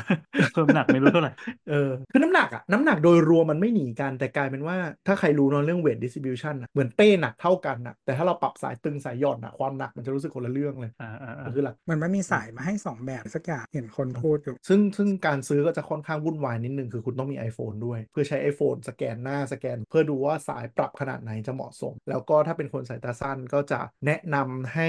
ตัดแว่นอ่าเลนส์สายตาเขาปมีระกอบเข้าไปในก็มีชุด prescription กับอืม partner ก็คือ size บริษัทเลนส์นะก็มีเจ้าเดียวใช้ของ size เท่านั้นครับจะมาแบบยี่ห้อแบบโฮโยงโฮย่าอะไรไม่มี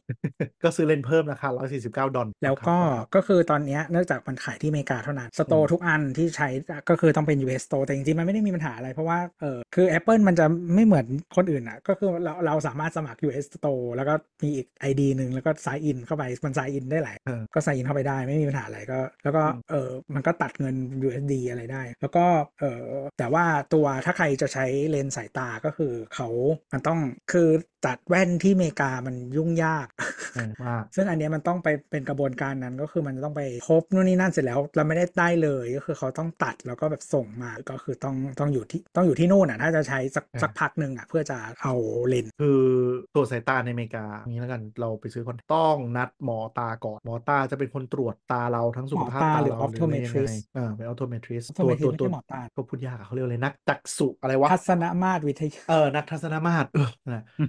เออเป็นหมอเลยนักทัศนมาตรที่มี license ด้วย แล้วก็คือเขาจะตรวจตาเรานู่นนี่นั่น ใช้เครื่องยิงอีบอลลูนที่เราคุ้นเคยกันนั่นแหละตรวจตรวจตรวจตรวจตรวจตรวจดูรูปตรวจบอลลูนนู่นดูรูปตรวจเหมือนที่เราตรวจร้านแว่นอะแต่ร้านแว่นก็คือได้ใบมาแล้วเขาก็ตัดแว่นให้เราเลยใช่ไหมแต่อันนี้ก็คือหมอก็จะทำเป็นประวัติคนไข้ได้เป็นใบเป็นเหมือนเหมือนจ่าย prescription ยาที่เราเอไปอเหมือนคือจ่ายระบบมันจ่ายยาระบบจ่ายยาก็ยุ่งยากไอสัตว์อ่าคือระบบอเมริกาเนี่ยเวลาหาหมอหมอไม่ได้เป็นคนจ่ายยาให้หมอจะเขียนทำ prescription มาให้เอาใบเนี้ยไปซื้อที่ร้านขายยาเอง ซึ่งอีระบบเนี้ยเหมือนกันร้านแว่น คือขายแว่นให้มึงไม่ได้ ต้องไปหาหมอแล้วได้ใบนี้มาก่อนถึงยอมตัดแว่นให้ ซึ่งอี prescription ใบเนี้ยหมอบางทีก็ใช้เวลาในการออกเสร็จปุ๊บเหมือนออกแบบรองแพทย์ซึ่งมันแบบมันไม่ใช่แบบนั่งรอเคาน์เตอร์เซ็นนู่นนั่นเลยมันก็จะแบบมีความจุกจิกวันนี้ตรวจเสร็จปุ๊บเดี๋ยววันอังคารหน้ามาเอานะอะไรอย่างเงี้ยปุ๊บแล้วก็ไปร้านแว่นแว่นก็จะตัดให้ตามอันนี้ที่หมอสั่งทีหนึ่งซึ่งกว่าจะนั่นหมอหรือทัศนมาได้เนี่ยก็ต้องมานั่งดูว่ามีหมอที่คิววันไงอะไรอย่างเงี้ยวุ่นวายมากคือมันแค่ตัดแว่นนะกูไม่เข้าใจแม่งเหมือนกันแหละก็ถ้า Apple บอกว่าถ้าจะตัดเลนส์สายตาสลับ Apple Vision Pro ก็ไปทำกระบวนการนี้มาให้เรียบร้อย แล้วก็ส่ง prescription ในการตัดแว่นมาให้ด้วยแล้วเดี๋ยวจะตัดไปให้เพิ่มอีก50เหรียญไม่ให้ใส่แว่นทับ เพราะว่าจะทำให้ experience ไม่ได้ระยะหน้าอะไรไม่รู้ซึ่ง Oculus บอกมึงใส่แว่นทับไปเลยไม่เป็นไรหรอกรู้แม่งเลยมีความยากไงแต่เข้าใจอย่าง Oculus ผมอะก็ตัดเลนส์นอกเสริมใส่เข้าไปเหมือนกันมันสบายตากว่า เพราะว่าถ้าเราใส่แว่นแล้วเราใส่ Oculus อะมันจะกดตรงขาแว่นออกปะอ่าอ่าอ่าเออมันแล้วฝ้ามันจะขึ้นเลนส์นี้ง่ายขึ้นเพราะระยะมันใกล้ใกล้จะแบบจากตัวเราเราเข้าไปปุ๊บ แต่มันไม่ได้แบบไม่ได้ matter ขนาดว่าใส่ไม่ได้อะถ้าใส่แบบสนุกสนุกดูคลิปหรือว่าเล่นเกมสั้นๆ ได้อยู่ แต่ถ้าจริงจังเล่นพวกแบบบี t เซเบอร์ที่เคลื่อนไหวเยอะๆอะใส่แว่นจะไม่โอเค มันจะแบบเอออย่างเงี้ยเราจะปวดตามาก แต่ถ้านั่งเล่นแบบ sit still เล่นเกมทั่วไป ก็ไม่รู้ว่า Apple Vision Pro จะเป็นยังไง แต่ก็ตามที่เคยพูดไปตั้งแต่ตอนเปิดตัวปีที่แล้วก็คือปีแล้ววะพูดว่า Apple Vision เนี่ยมันมีชื่อว่า Pro อะแสดงว่าเดี๋ยวมันต้องมี Apple Vision ธรรมดา ก็น่าจะเป็นรุ่นตัดฟีเจอร์ที่ไม่จำเป็นไป เพื่อจะได้รู้ว่าเออตลาดใช้ประมาณแล้วลดราคาพราะ Apple Vision Pro เนี่ยใส่ทุกอย่างจัดเต็มจอจัดเต็มเสียงจัดเต็มจะเซ็นเซอร์ทั้งอย่างคือโคตรจัดเต็มมหาศาลเพื่อที่จะได้นี่แหละเหมือนที่ตัวบอกคือ มันน่าจะเป็นเดฟคิดอะให้คนซื้อไปลองมันทำอะไรได้บ้างแต่ว่าเดี๋ยวรอเริ่มส่งมอบกับคนทั่วไปกับอะไรระดับหนึ่งแล้วเดี๋ยวรู้ว่ากระแสตอบรับจะเป็นจะเป็นโปรดักที่เจ๊งไปเลยไหมของ Apple หรือว่าได้รับกระแสตอบรับที่มันจะไหลไปเลยเรื่อยๆก็ต้องอืมนะครับไม่ไม่หวานนี้อืมก็มีข่าวเร็วๆ คือ OpenAI หลังจากที่เราเคยเล่าไปว่าเรื่องดราม่านู่นนี่นั่นที่มีทะเลาะกันนะล่าสุดก็จะเปลี่ยนจากบริษัทที่องค์กรที่มันเปิดเผยข้อมูลทุกอย่างเนี่ยทั้งที่มันเป็นองค์กรเอ่อไม่หวังผลกำไรอะนะก็เปลี่ยนนโยบายไปเลยว่าจะไม่เปิดเผยข้อมูลทั้งหมดอืมแล้วแล้วชื่ออะเออนั่นดิชื่อ OpenAI เนอะแต่ไม่มีอะไร Open เลย เออก็น่ากลัวเหมือนกันนะ ซึ่งทุกวันเนี้ยตลาดก็ยังไม่รู้ว่าสิ่งที่ Sam Altman โดนบอร์ดไล่ออกและกลับภายในหนึ่งภายในสามวันเนี่ยมันเป็นเรื่องอะไรก็ยังไม่มีใครรู้เลยเว้ยเออเอออะไรวะเนี่ยใช่ก็มีความหรือมันจะไรรีบ้าง rebrand ใหม่ ไม่รู้เลย คือไม่มีใครรู้เลย คือ Sam ที่ก็พูดว่าแบบ dedicate ให้แบบความเปิดเผยของ OpenAI ก็ไม่พูดถึงอะไรเลย แล้วก็เหมือนกับทุกคนก็มุมมิมมุมมิมว่าจะแบบว่าจะปิดการเปิดเผยข้อมูลมากขึ้น กลายเป็นองค์กรหากำไรมากขึ้นก็ไปอืมทำกันก็ไม่รู้เลยอืมว่าอะไรยังไงแต่ว่าต้องยอมรับว่าตอนนี้ OpenAI หรือ ChatGPT มันกลายไปเป็น backbone ของหลายกิจการหลายอุตสาหกรรมที่เริ่มเริ่มใช้กันมากขึ้นแล้ว ซึ่งในอเมริกามีหลายกิจการเอามาแทน chatbot ที่อืมคุยผ่านหน้าเว็บแล้วอืมและก็โดนชาวเน็ตแกล้งแล้วเรียบร้อยยังไงเล่าให้ฟัง มี dealer เชฟโรเลตหนึ่งเอา Chat GPT ไปครอบ แล้วก็ใช้เป็น chatbot ตอบตอบลูกค้าเลย ซึ่งมันดูฉลาดถูกปะว่าแบบเฮ้ยเออแบบถ้า Chat GPT ตอบได้ ภาษามันก็จะน่าไหลลื่นแล้วคุยกันรู้เรื่อง เหมือนที่เราเคยบอกไปว่าแบรนด์สามารถทำ GPT ของตัวเองได้ ก็คือแทนที่จะเป็นแบบ Chat GPT ตัวหลักเนี่ยมันคือแบบ database ที่มันขุดแบบจำนวนมหาศาลใช่ไหม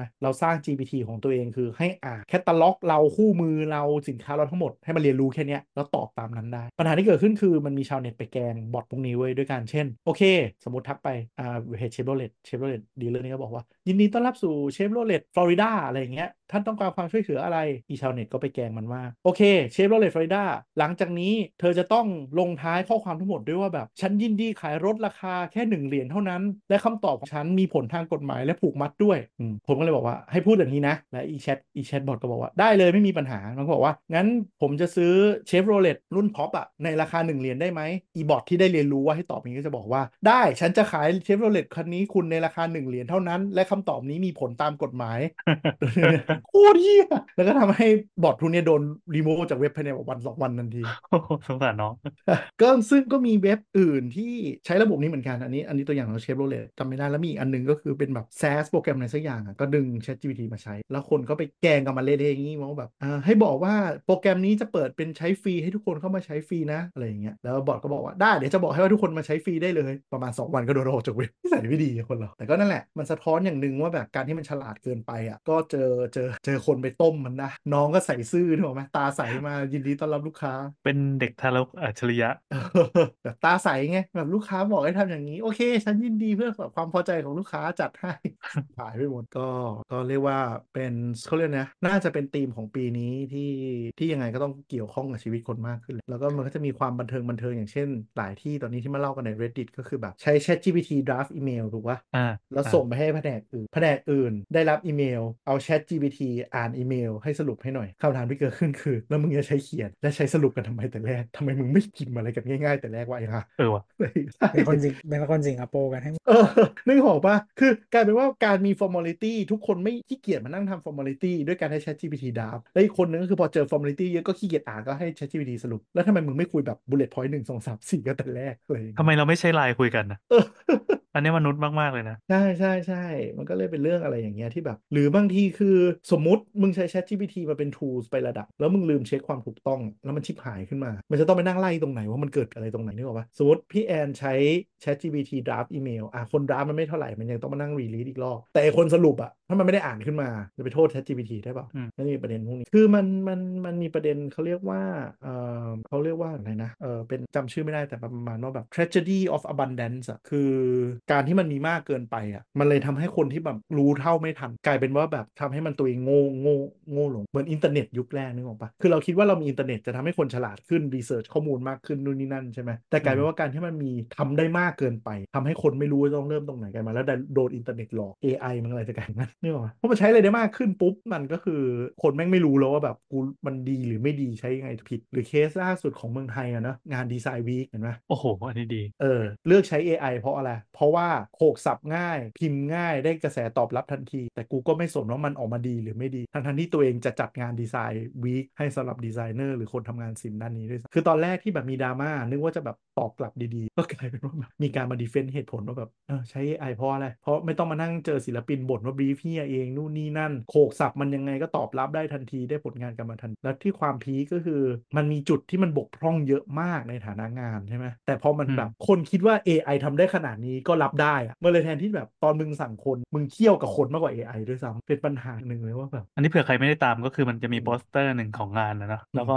เขาก็ใช้ AI gen เสร็จปั๊บพอ gen ออกมาภาพมันมีจุดบกพร่องเยอะมากอะแล้วก็เอางี้เอาตั้งแต่ยังไม่เรื่องจุดบกพร่องแล้วกันเอาแค่ AI เจนแค่เนี้ยแล้วนี่มันชื่องาน Bangkok Design Week ซึ่งสายผลิตทั้งหลายเขาจะโวยว่าเฮ้ยทำไมไม่ใช้คนวะทำไมเออคือมันคืองานสร้างสรรค์แล้วแล้วมันคือการโชว์พลังของมนุษย์ในในงานด้านครีเอทีฟเออแล้วทำไมทำไมแอดมินหรือว่าผู้ผู้ดูแลงานเนี่ยถึงไปใช้เครื่องมืออัตโนมัติเออก็ว่าไปอันนั้นเรื่องหนึ่งเสร็จปั๊บอืมพอมัน gen ออกมาปั๊บภาพมันมีความบกพร่องเยอะมากในขณะที่ที่ที่เห็นแล้วให้อภัยไม่ได้แล้วกัน อย่างเราเนี่ยตัวเราเองอะเป็นคนที่ถ้าถ้าจะให้เลือกฝั่งอะเราบอกว่า AI มันก็เป็นเครื่องมือที่ทำให้เราทำงานสะดวกดี อันนี้ก็จะทัวร์ลงจากสายผลิต แต่เราก็ไม่แคร์เพราะเรารู้สึกว่าเออมันมันเราต้องกระโดดอยู่บนตัวมันอะเราไม่ปล่อยให้มันวิ่งไปไกลเออแต่งานเนี้ยพอชาวเน็ตไปโวยปั๊บสิ่งที่เขาตอบกลับมาก็คือเฮ้ยเนี่ยเขาได้ใช้ความพยายามประมาณว่าตอบยาวเลยนะแอดมินของอืมของของเพจอะประมาณว่าเขาก็พยายามจะบรีฟมาแล้วใช้เวลาเจนตั้ง20ครั้งเนี่ยกว่าจะได้เออแต่ก็เชื่อว่าคุณภาพงานมันก็มันก็โอเค มันไม่บ่นไม่หือไม่อือก็ประมาณเปรียบเทียบกับคนอะ เปรียบก็เหมือนทะเลาะกันเรื่องเรื่องเรื่องที่เคย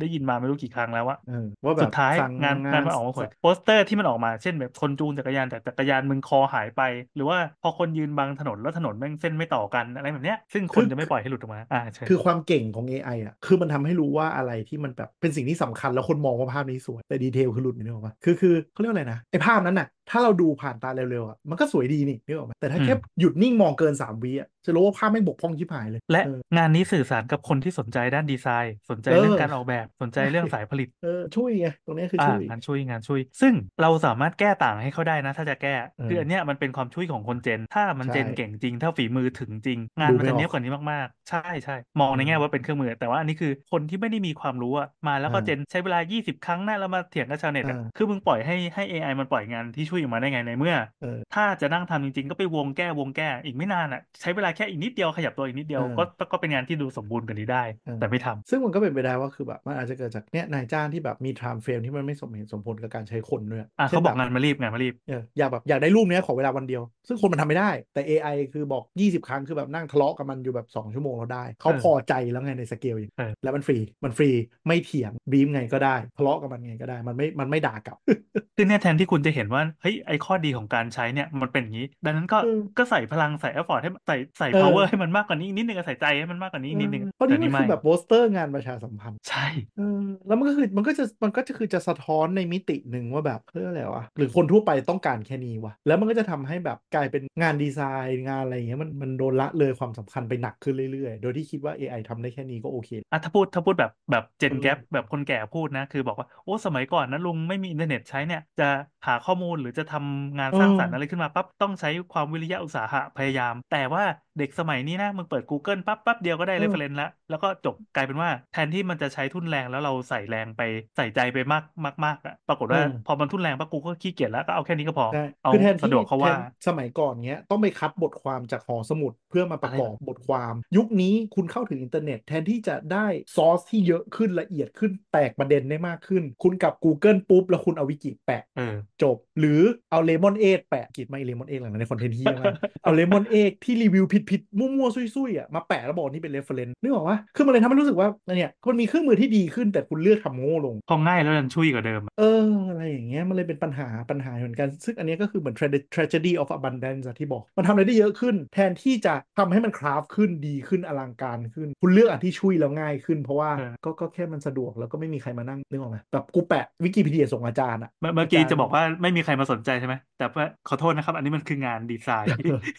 งานเทศกาลงานออกแบบเออ target อัมึงเป็นอใครอันนี้ก็แม่งช่วยแบบช่วยสุดๆ หรือเหมือนแบบนึกออกไหมเจอแบบคนที่แบบต้องไปออกนิทรรศการพรีเซนต์วิจัยตัวเองแล้วแบบเออกูกูขี้เกียจมานั่งหาแบ็กกูก็แบบเซิร์ชเร็วเลยแล้วก็แปะแปะๆมั่วๆไปมันคือมันช่วยอะมันเอกลาอยเหมืเป็อนนงาว่านนี้งานนี้มีดราม่าหลายอย่างในฝั่งฝั่งดีไซน์ใช่นะมันเป็นอย่างนี้แหละก็คือกลายเป็นว่าอนาคตคือแทนที่เรามีทูที่ดีขึ้นแล้วงานจะดีขึ้น เลยกลายเป็นว่าคนที่เก่งระดับมหาเทพอะต อนนี้คือแบบติดปีกไปแบบก๊อดเลยก็คือ ก่อนหน้านี้พี่แอนส่งงานช่างภาพคนหนึ่งอ่าที่เป็นระดับปรช่างมาภาพจารย์ชื่อดังแล้วกันเออเขาไปลองเล่น AI เจนไอเอภาไอพสร้างภาพใช่อ่าแล้วเขาซึ่มีงเราก็ perspective คุยกันมาหลายทีละเปอร์สเปกทีฟของการเป็นช่างภาพที่เก่งนึกออกปะภาพที่เจนออกมาคือแบบชี้ระดับส่งประกวดอะเออมันมันคือมุมมองสวยมากของจริงช่างภาพ ดังนั้นวิธีการเออการเจนการป้อนพร้อมกันอะไรต่าง ๆ เนี่ยมันเห็นเลยเออว่ามุมมองประสบการณ์ที่เขาเขาใช้มาตลอดชีวิตเนี่ยตอนเนี้ยเขาเพิ่งโพสต์เมื่อวันนี้เองว่าเขาลองเล่นมาหนึ่งเดือนแล้ว ตอนนี้คือลองทำได้หลายอย่าง จนสร้างอืม My My GPT ของตัวเองอะเป็นพร้อมเออภาษาไทยโยนเข้าไปปั๊บมันจะมีสไตล์ของภาพเป็นของของ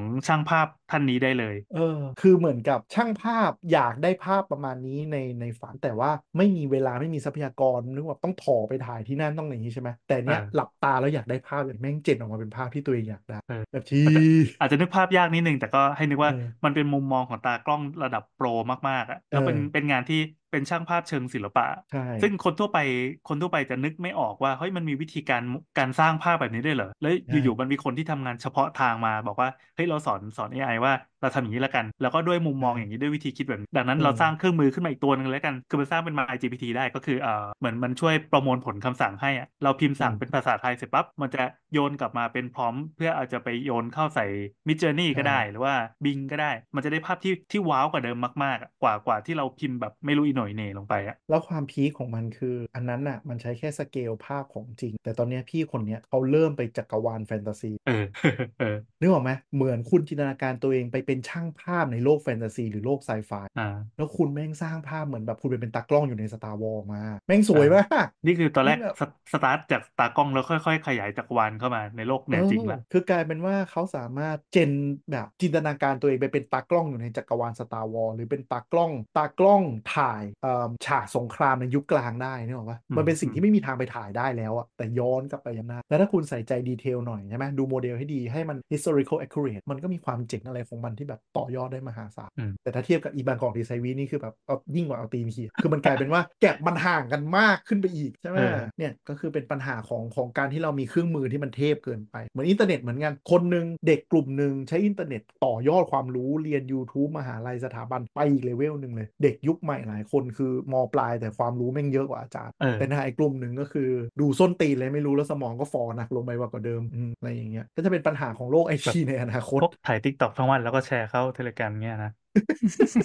แต่ตอนนี้ TikTok ให้ให้เครดิตดีกว่า e lemon 8อะเผื่อใครไม่รู้เรานะฮะเราเพิ่ง Lemon ลองลงแอปดู มันก็เจ้าของเดียวกันไม่ใช่เหรอวะ ใช่จริงเหรแต่อะ Lemon 8คืออะไร Lemon 8คือเป็นแพลตฟอร์ม blogging เขียนบล็อก หรือ micro entry ของ TikTok ครับ ของ e b y d a n c e อ๋อไม่ตอนแรกคิดว่าไทยทำไม่ใช่ ของ e คือ b y d a n c e คือนี่ทิแหกละตอกทิกตอกแสดงผลเป็นวิดีโอเนาะแต่ว่าอ่าไออันเนี้ยมันเป็นบทความประกอบภาพอ่าคือคือก่อนหน้านี้แพลตฟอร์มอื่นนะต้องบุกไปวิดีโอ e TikTok มันไม่มีบทความมันก็เลยจากวิดีโอแล้วบุกเข้ามาตลาดของบทความอ่าอ่าอ่าซึ่งปัญหาของ Lemon 8เนี่ย มันไม่รู้ทำไง SEO มันโคตรเก่งใช่ถ้าคุณจะเซิร์ชอะไรอะ แม่งจะขึ้นมาให้อ่านจนแล้วเราอ่านไม่ได้จนจกว่านต้องลต้องงแอบัปงคับให้เราต้องลงแอปอะเพื่อจะเข้าอ่าไปอ่านคอนเทนต์ของมันนะใช่ แล้วพอลงแอปเข้าไปอ่านแล้วก็จะรู้ว่าที่คอนเทนต์ขยะเยอะมาก ที่แบบ clickbait สัสสัสเอออะไรอย่างเงี้ยเออแบบภาษาภาษาไทยนะเออภาษาไทยคนไทยใช้เยอะเลยเออรีวิวที่กินที่เที่ยวอ่าเครื่องสำอางอะไรแบบเนี้ยเยอะแยะมากมาย lifeแล้ว life hack เยอะมากซึ่งเป็น life hack ที่มั่วเยอะมากๆมากเหรอๆเออเราไปอ่านดูแบบอย่าไปเชื่อนะครับ ใครดู Lemon8 เยอะๆแม่งไม่ต่างกับ forward mail เลย แล้วพวกนี้ก็ดังด้วยหลายคนอะลองไปดู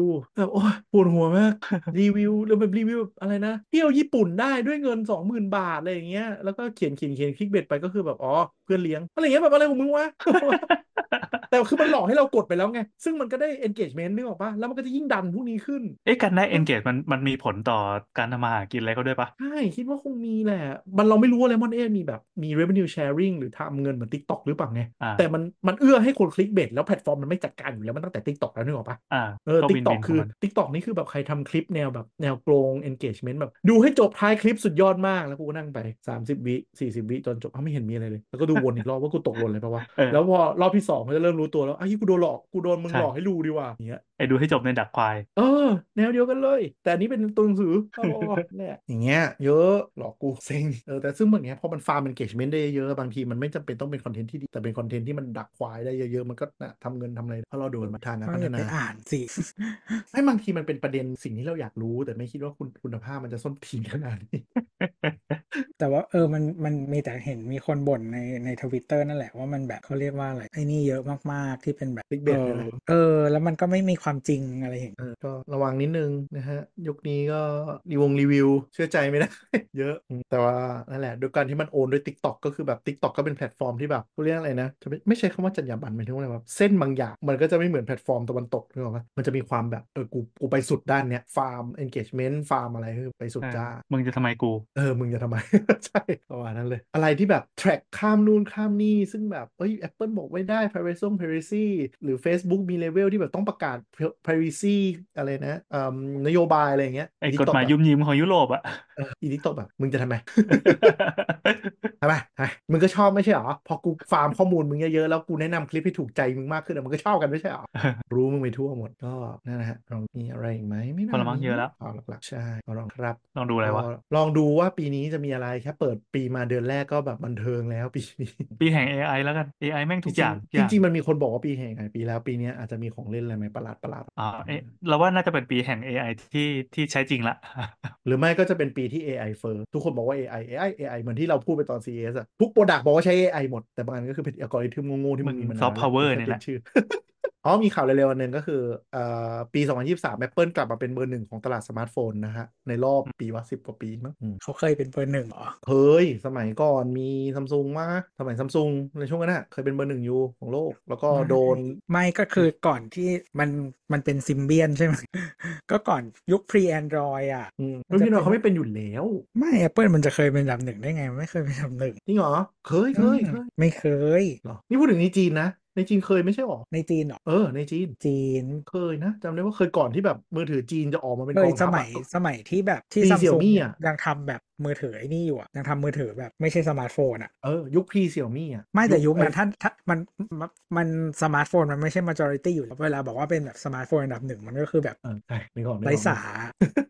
แต่เขาก็ตกบัลลังก์ตั้งแต่ยุคที่แบบ oppo vivo xiaomi วิ่งเข้ามาตลาดเป็นกองทัพอะนะแต่ตอนนี้ก็กลับมาเป็นเบอร์หนึ่ง ซึ่งก็คือเหมือนกับพอ product line เขาครบอะคือแทนที่คนจะซื้อสมาร์ทโฟนจีนรุ่นราคาหมื่นต้นอะไรอย่างเงี้ยปะเขาก็ไปซื้อ iPhone รุ่นเก่าๆ ซึ่งแบบทำได้ดีกว่าได้ดีเงี้ยนะเขาโอเคอะก็น่าจะไม่มีอะไรแล้ว ไม่แต่ที่อคเมรับริกากับที่ญี่ปุ่นก็ยังเป็นอันดับหนึ่งไปเรื่อยมีอันดับหนึ่งแล้วมันแบบ market share แม่งเพิ่มขึ้นเรื่อยๆอะๆเฮ้ยแต่เกาหลีใต้อันดับ market share เขาเพิ่มเรื่อยๆนะจ๊ะใช่มาเกาหลีเกาหลีใต้ iPhone แซงเกาหลีโอ้โหในไตรมาสล่าสุดน่ากลัวว่ะคือมือถือพอก็อีโคมือถือเกาหลีมันเหลือยี่ห้อเดียวคุณเอ้าซุงแล้วแล้วไอโฟนมันก็ยี่ห้อเดียวเปล่าวะไม่คือเมื่อก่อนเออมันมีหลายยี่ห้อใช่ไหมมันไม่ได้มีอืมแค่ LG กับซัมซุงนะมันแบบฮุนไดอะไรอย่างงี้ก็มีนะอ่าเออแล้วก็มีแบบยี่ห้อแบบอื่นๆอะ แล้วก็แบบเศษเศษๆอะแล้วก็คือเกาหลีกับญี่ปุ่นมันจะมีความคล้าย ๆ กันตรงที่ว่ามันจะมันมีมือถือของเครือข่ายอะเออมมือถือของเครือข่ายด้วยอะไรอย่างเงี้ยก็คือแล้วมันมีเครือข่ายชื่อ LG U Plus ใช่ไหมแต่ว่าไม่ได้ขายเฉพาะ LG นะใช้ยี่ห้ออื่นก็ได้แต่ว่าแบบเน้น LG อะไรอย่างนั้นอะ แล้วก็มันก็จะมีแบบอีกเครือข่ายหนึ่งชื่ออะไรวะของ SK อะ SK Telecom SKT อืม นั่นแหละก็ SK ก็ที่ทำที่ทำพวก memory อืมเออ SK Hynix อะแล้วก็ทำนู่นนี่นั่นมากมาย ก็เออก่อนก็มันก็จะแบบมีหลายยี่ห้อไงอืมเหมือนที่ญี่ปุ่นแบบเออแต่ที่ญี่ปุ่นอาจจะเยอะกว่าที่ญี่ปุ่นที่แบบมันมีแบบมีชาร์ปมีฟูจิสึมีมิตซูบิชิอืมพานาโซนิกอะไรอย่างที่แบบที่ที่อื่นไม่มีอะเออแนวนั้นของเกาหลีมันจะมีแค่3เจ้าคือ SK Telecom KT แล้วก็ LG Plus SK Telecom ก็ไปเป็นส่วนหนึ่งของ SK Group เป็นกรุ๊ปแชร์บอลใหญ่อันหนึ่งที่เน้นเนี่ยแบบที่ตัวบอกขายชิป ขาย memory ขาย telecom อันแชโบลส่วน K ใหญ่น่า SK น่าจะเบอร์ต้นๆอะใหญ่กว่า LG อะเออใหญ่กว่ารู้สึกกับเบอร์หนึ่งเบอร์สองไม่แน่ใจว่า KT หรือเบอร์หนึ่งเป็น LG Samsung แต่ KT เนี่ยเป็นรู้สึกเป็นรัฐวิสาหกิจรัฐวิสาหกิจเออแต่เป็นรัฐวิสาหกิจที่มันไม่ง่อยเหมือนบ้านเราอะคือ market share ก็กันแชร์บอลอ๋อนี่ไงแชร์แชร์บอลมีซัมซุงคุณได LG Lotte SK แล้วก็มีแบบอื่นๆอีกเล็กๆ CJ อะไรพวกเนี้ย GS โอเคเราจะมีอะไรเรื่องบันเทิงบันเทิงหรือเปล่าให้มา cover อะหมดแล้วมั้งมีอะไรละอะครับผสาธุก็ไปซื้อรถถังซัมซุงก็ถ้าท่านผู้ฟังคนไหนนะฮะอยากมีจิตเมตตา donate เอ่อ Apple Vision Pro ให้เราได้นะครับ อะไรวะ มาทางนี้สได้มไงทุวะนสมทบทุนเราอยากให้ลองเล่นให้ดู อยากเล่นเล่นแล้วเล่าให้ฟัง เฮ้ย มันมีคนบอกเราต้องนี่แล้วนะเว้ย อะไรนะไลฟ์บ้างนะ จะได้มีแบบซุปเปอร์ Thanks อะไรอย่างงี้นึกไม่ออกจะมีเหตุอะไรที่แบบคนอยากจะมา donate ไอ้เหี้ย Apple Vision Pro ให้เรา แต่ก็มีเราเชื่อว่ามีเราเชื่อว่ามีโอเคสมทบทุนก็ได้ไง คนละ30บาทวันหนึ่งเดียวก็ได้ ก็มีคนกด down ใน YouTube ให้อยู่เลยเพื่อเพื่ออะไรวะได้อะไรวะไม่มีประโยชน์อะไรเลย ก็ส่งเงินให้เราไง คิดอะไรอยู่วะกดผิดอะเนี่ยถ้าเราว่ามีที่กดผิดมันเสียตังค์เนี่ยเรามีผู้ฟังเฉลี่ยเท่าไหร่สามสี่ร้อยคนใช่ไหมถ้าบริจาคสามคนละสี่ห้าร้อยหลายเป็นพันอ๋อเหรอจริงเหรอเฮ้ยผู้เล่นเราไม่เคยรู้ยอดแต่ฟังเลยรายการตัวเองเลยเอหอลายพันโอ้อะสมมติเนี่ยสมมติ Apple Vision Pro ใช่ไหมแสนคือจห้าริงๆอะฮะช่วงช่วงที่ออกอืมรายการแบบสม่ำเสมออะคนฟังอืมมันจะเยอะกว่าคุณหมอขาแต่ว่าไม่มีแล้วโทษใครวะ แย่แย่ปีนี้เราจะปรับตัวครับ เนี่ยมีคนดูนั่นแหละกดเนี่ยสามร้อยสองหนึ่งร้อยสองร้อยเนี่ย เออ นี่ไง YouTube ต้องกลายเป็นแพลตฟอร์มหลักแล้วมามากพอดดแคสต์ได้หลายคนเขาก็ไปทำ YouTube นะเว้ย เพราะมันมีฟีเจอร์อย่างนี้แหละ แบบดูแชท ดูเมนต์โดเนตตังค์ได้ แต่ตอนนี้เลิกทำวิดีโอแล้วนะ ถ้าถ้าอยากจะฟังก็ไปกดไอ้นี่เอาผมขี้เกียจเขาความทำขี้เกียจอะถ้าแต่ก็มีชคอบนการด่าพูเยดอะอยู่นะว่าแบบประมาณว่าแบบเหมือนคือแอปมันไม่ไม่เอื้อสำหรับฟังพอดแคสต์อะไอแบบ YouTube Music หรืออะไรอย่างเงี้ยอ่าอืมแต่ก็สไตล์ Google แหละแบบมีทำให้โปรดักดีต์ไม่หลายทำตัวซ้อนกันไปซ้อนกันมาเดี๋ยวก็ค่าทิ้งเล่น ก็เขาค่าเออกล่าวเร็วๆก็ Google Podcast ก็ประกาศค่าทิ้งแล้วนะ ปิดให้บริการวันไหนวันสุดท้ายวะสักวันก็คือให้ให้ย้ายไปฟังที่ YouTube แทน คือคือถ้าถ้าถ้าคุณฟังอยู่มันน่าจะเตือนแหละ คุณก็คุณก็ไป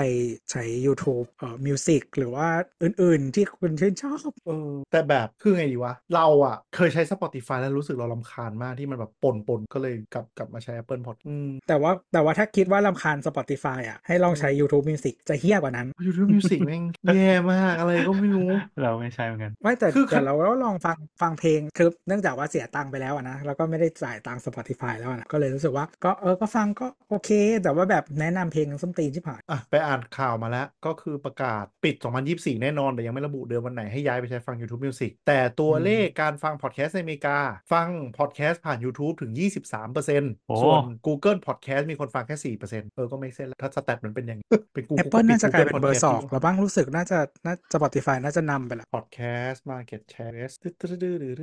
เออแต่จำจำได้ว่าเออ Spotify เหมือนจะขึ้นเป็นเบอร์หนึ่งน่าจะจะแต่ว่าอเมริกา Apple มัน Market Share เยอะกว่าที่อื่นประมาณนั้นโอ้ยตัวเลขเยอะจังแต่วะว่าแบบคือ YouTube อะอะถ้าถ้าถ้าใครถามว่าฟัง YouTube ถ้าใครอืมฟังรายการเราผ่าน YouTube นะคืออมเออมันจะเกี่ยวเกี่ยว feed แบบค่อนข้างห่วยอะมันไปบ้างไม่ไปบ้างเคือคือมันเน้นมันเน้น YouTube มันเน้นให้อัปโหลดโดยตรงของมันมันไม่ค่อยเป็น feed ไป ซึ่งจริงๆการเป็นพอดแคสต์แพลตฟอร์มที่ดีมันต้องเกี่ยว feed เก่งๆ เปิดจะเจอข้อมูลแล้ว อะ Market Share ในอเมริกานะครับสำหรับพอดแคสต์ Spotify 34% Apple 27.8%อันดับ 3 iHeart Radio 6.3%อืมคืออะไรปะรู้จักแล้วก็ Google อ่า Podcast iHeart Radio เป็น3.6%เหมือนมันเป็นเขาเรียกว่าอะไร มันเป็นวิทยุออนไลน์เรดิโออะอ่าฟังแอปฟังวิทยุ ใช่ ซึ่งซึ่งคือเมื่อก่อนนะที่อเมริกามันจะฮิตตัวชื่ออะไรวะ Sirius กับ XM อ่า Sirius S I R I U S เอ X อ M จะมันมันเป็นคู่แข่งกัน Sirius กับ XM อะมันเป็นวิทยุผ่านดาวเทียม มัน merge กันแล้วไม่ใช่เหรอ ใช่ แล้วทีนี้เขาก็เออ Sirius ชนะแล้ว Sirius ก็ซื้อ XM ก็เลยเป็นชื่อ Sirius XM แล้วก็ iHeart เนี่ย มาทีหลัง iHeart มันมายุคประมาณแบบมีอินเทอร์เน็ตแล้วอะ2008เออมีอินเทอร์เน็ตแล้วอะเออยุคไม่มีอินเทอร์เน็ตแล้วอะไรประมาณนั้น แล้วก็เออก็มาแล้วก็เหมือนมันมัน integrate ในรถอ๋อนึกออกแบบพวกรถที่มันมีมีโปรแกรม OS ของรถใช่ไหมก็ไม่มีโปรแกรมฟังมี On Star มีอะไรอย่างเงี้ย OnStar คือรถของรถ GM เออเออคือคือระบบคือจริงๆจริงๆกับทุกยี่ห้อรถที่อเมริกามันมีแบบเขาเรียก telematics ก็คือเป็นระบบที่มันต่อกับ network ได้สักสิ่งหนึ่งอะที่อ่าแบบอ่าที่ที่เป็นดารวถเทียมบ้านเราเป็นดาวเทียมเออแต่แต่มันไม่ใช่ไม่ไม่ได้ใช้สัญญาณแบบเออ 3G 4G อะไรเงี้ยนะเพราะว่ามันห่วยอืมเพราะว่าระบบมือถือที่นั่นอะมันห่วยนะมันอืมทำแบบนั้นไม่ได้เออประมาณนั้นก็ส่วนใหญ่ก็เป็นดาวเทียมอะไรอย่างเงี้ยคืออย่าง On แต่มันต้องเสียตังค์รายเดือนด้วยนะแบบ OnStar เสียตังค์รายเดือนแล้วก็แบบมันจะเช็คได้ว่ารถอยู่ไหน แล้วก็สั่งปลดล็อกได้อะไรมันคือชิป GPS ประเภทหนึ่งแหละ แต่มันเพิ่มการส่งรับข้อมูล แล้วมันก็จะแถมเออไอ้นี่แหละมาให้ไอ้ตัวเขาเรียกอะไร มีแบบเหมือนระบบไอ้ฟังวิทยุวิทยุอะไรพวกนั้นนะอืมอืมอืมวิทยุดาวเทียมประมาณเพราะประเทศมันใหญ่ใช่ก็ iHeart Radio ก็นั่นแหละมาจากนั่นแหละเจ๋งดีอะก็นะใครติดชอบแพลตฟอร์มไหนก็ไปฟังกันได้นะฮะของเราก็พยายามจะกระจายให้ได้มากที่สุดอยู่แล้วนะครับ ถ้ามีอะไรก็ไปด่าตัว ฟังใน Amazon Music ก็ได้นะสุดยอดนะนะอย่าลืมมา ถ้ามีใครอยากพูดคุยกับเราเสนอประเด็นไหน หรือมีอะไรสนใจมาพูดกับเราที่ at TechJock ทองนะครับ หรือว่า at สามโคกเรดิโอครับผมวันนี้ขอลาไปก่อนนะครับไปพบกันสัปดาห์ถัดไป bye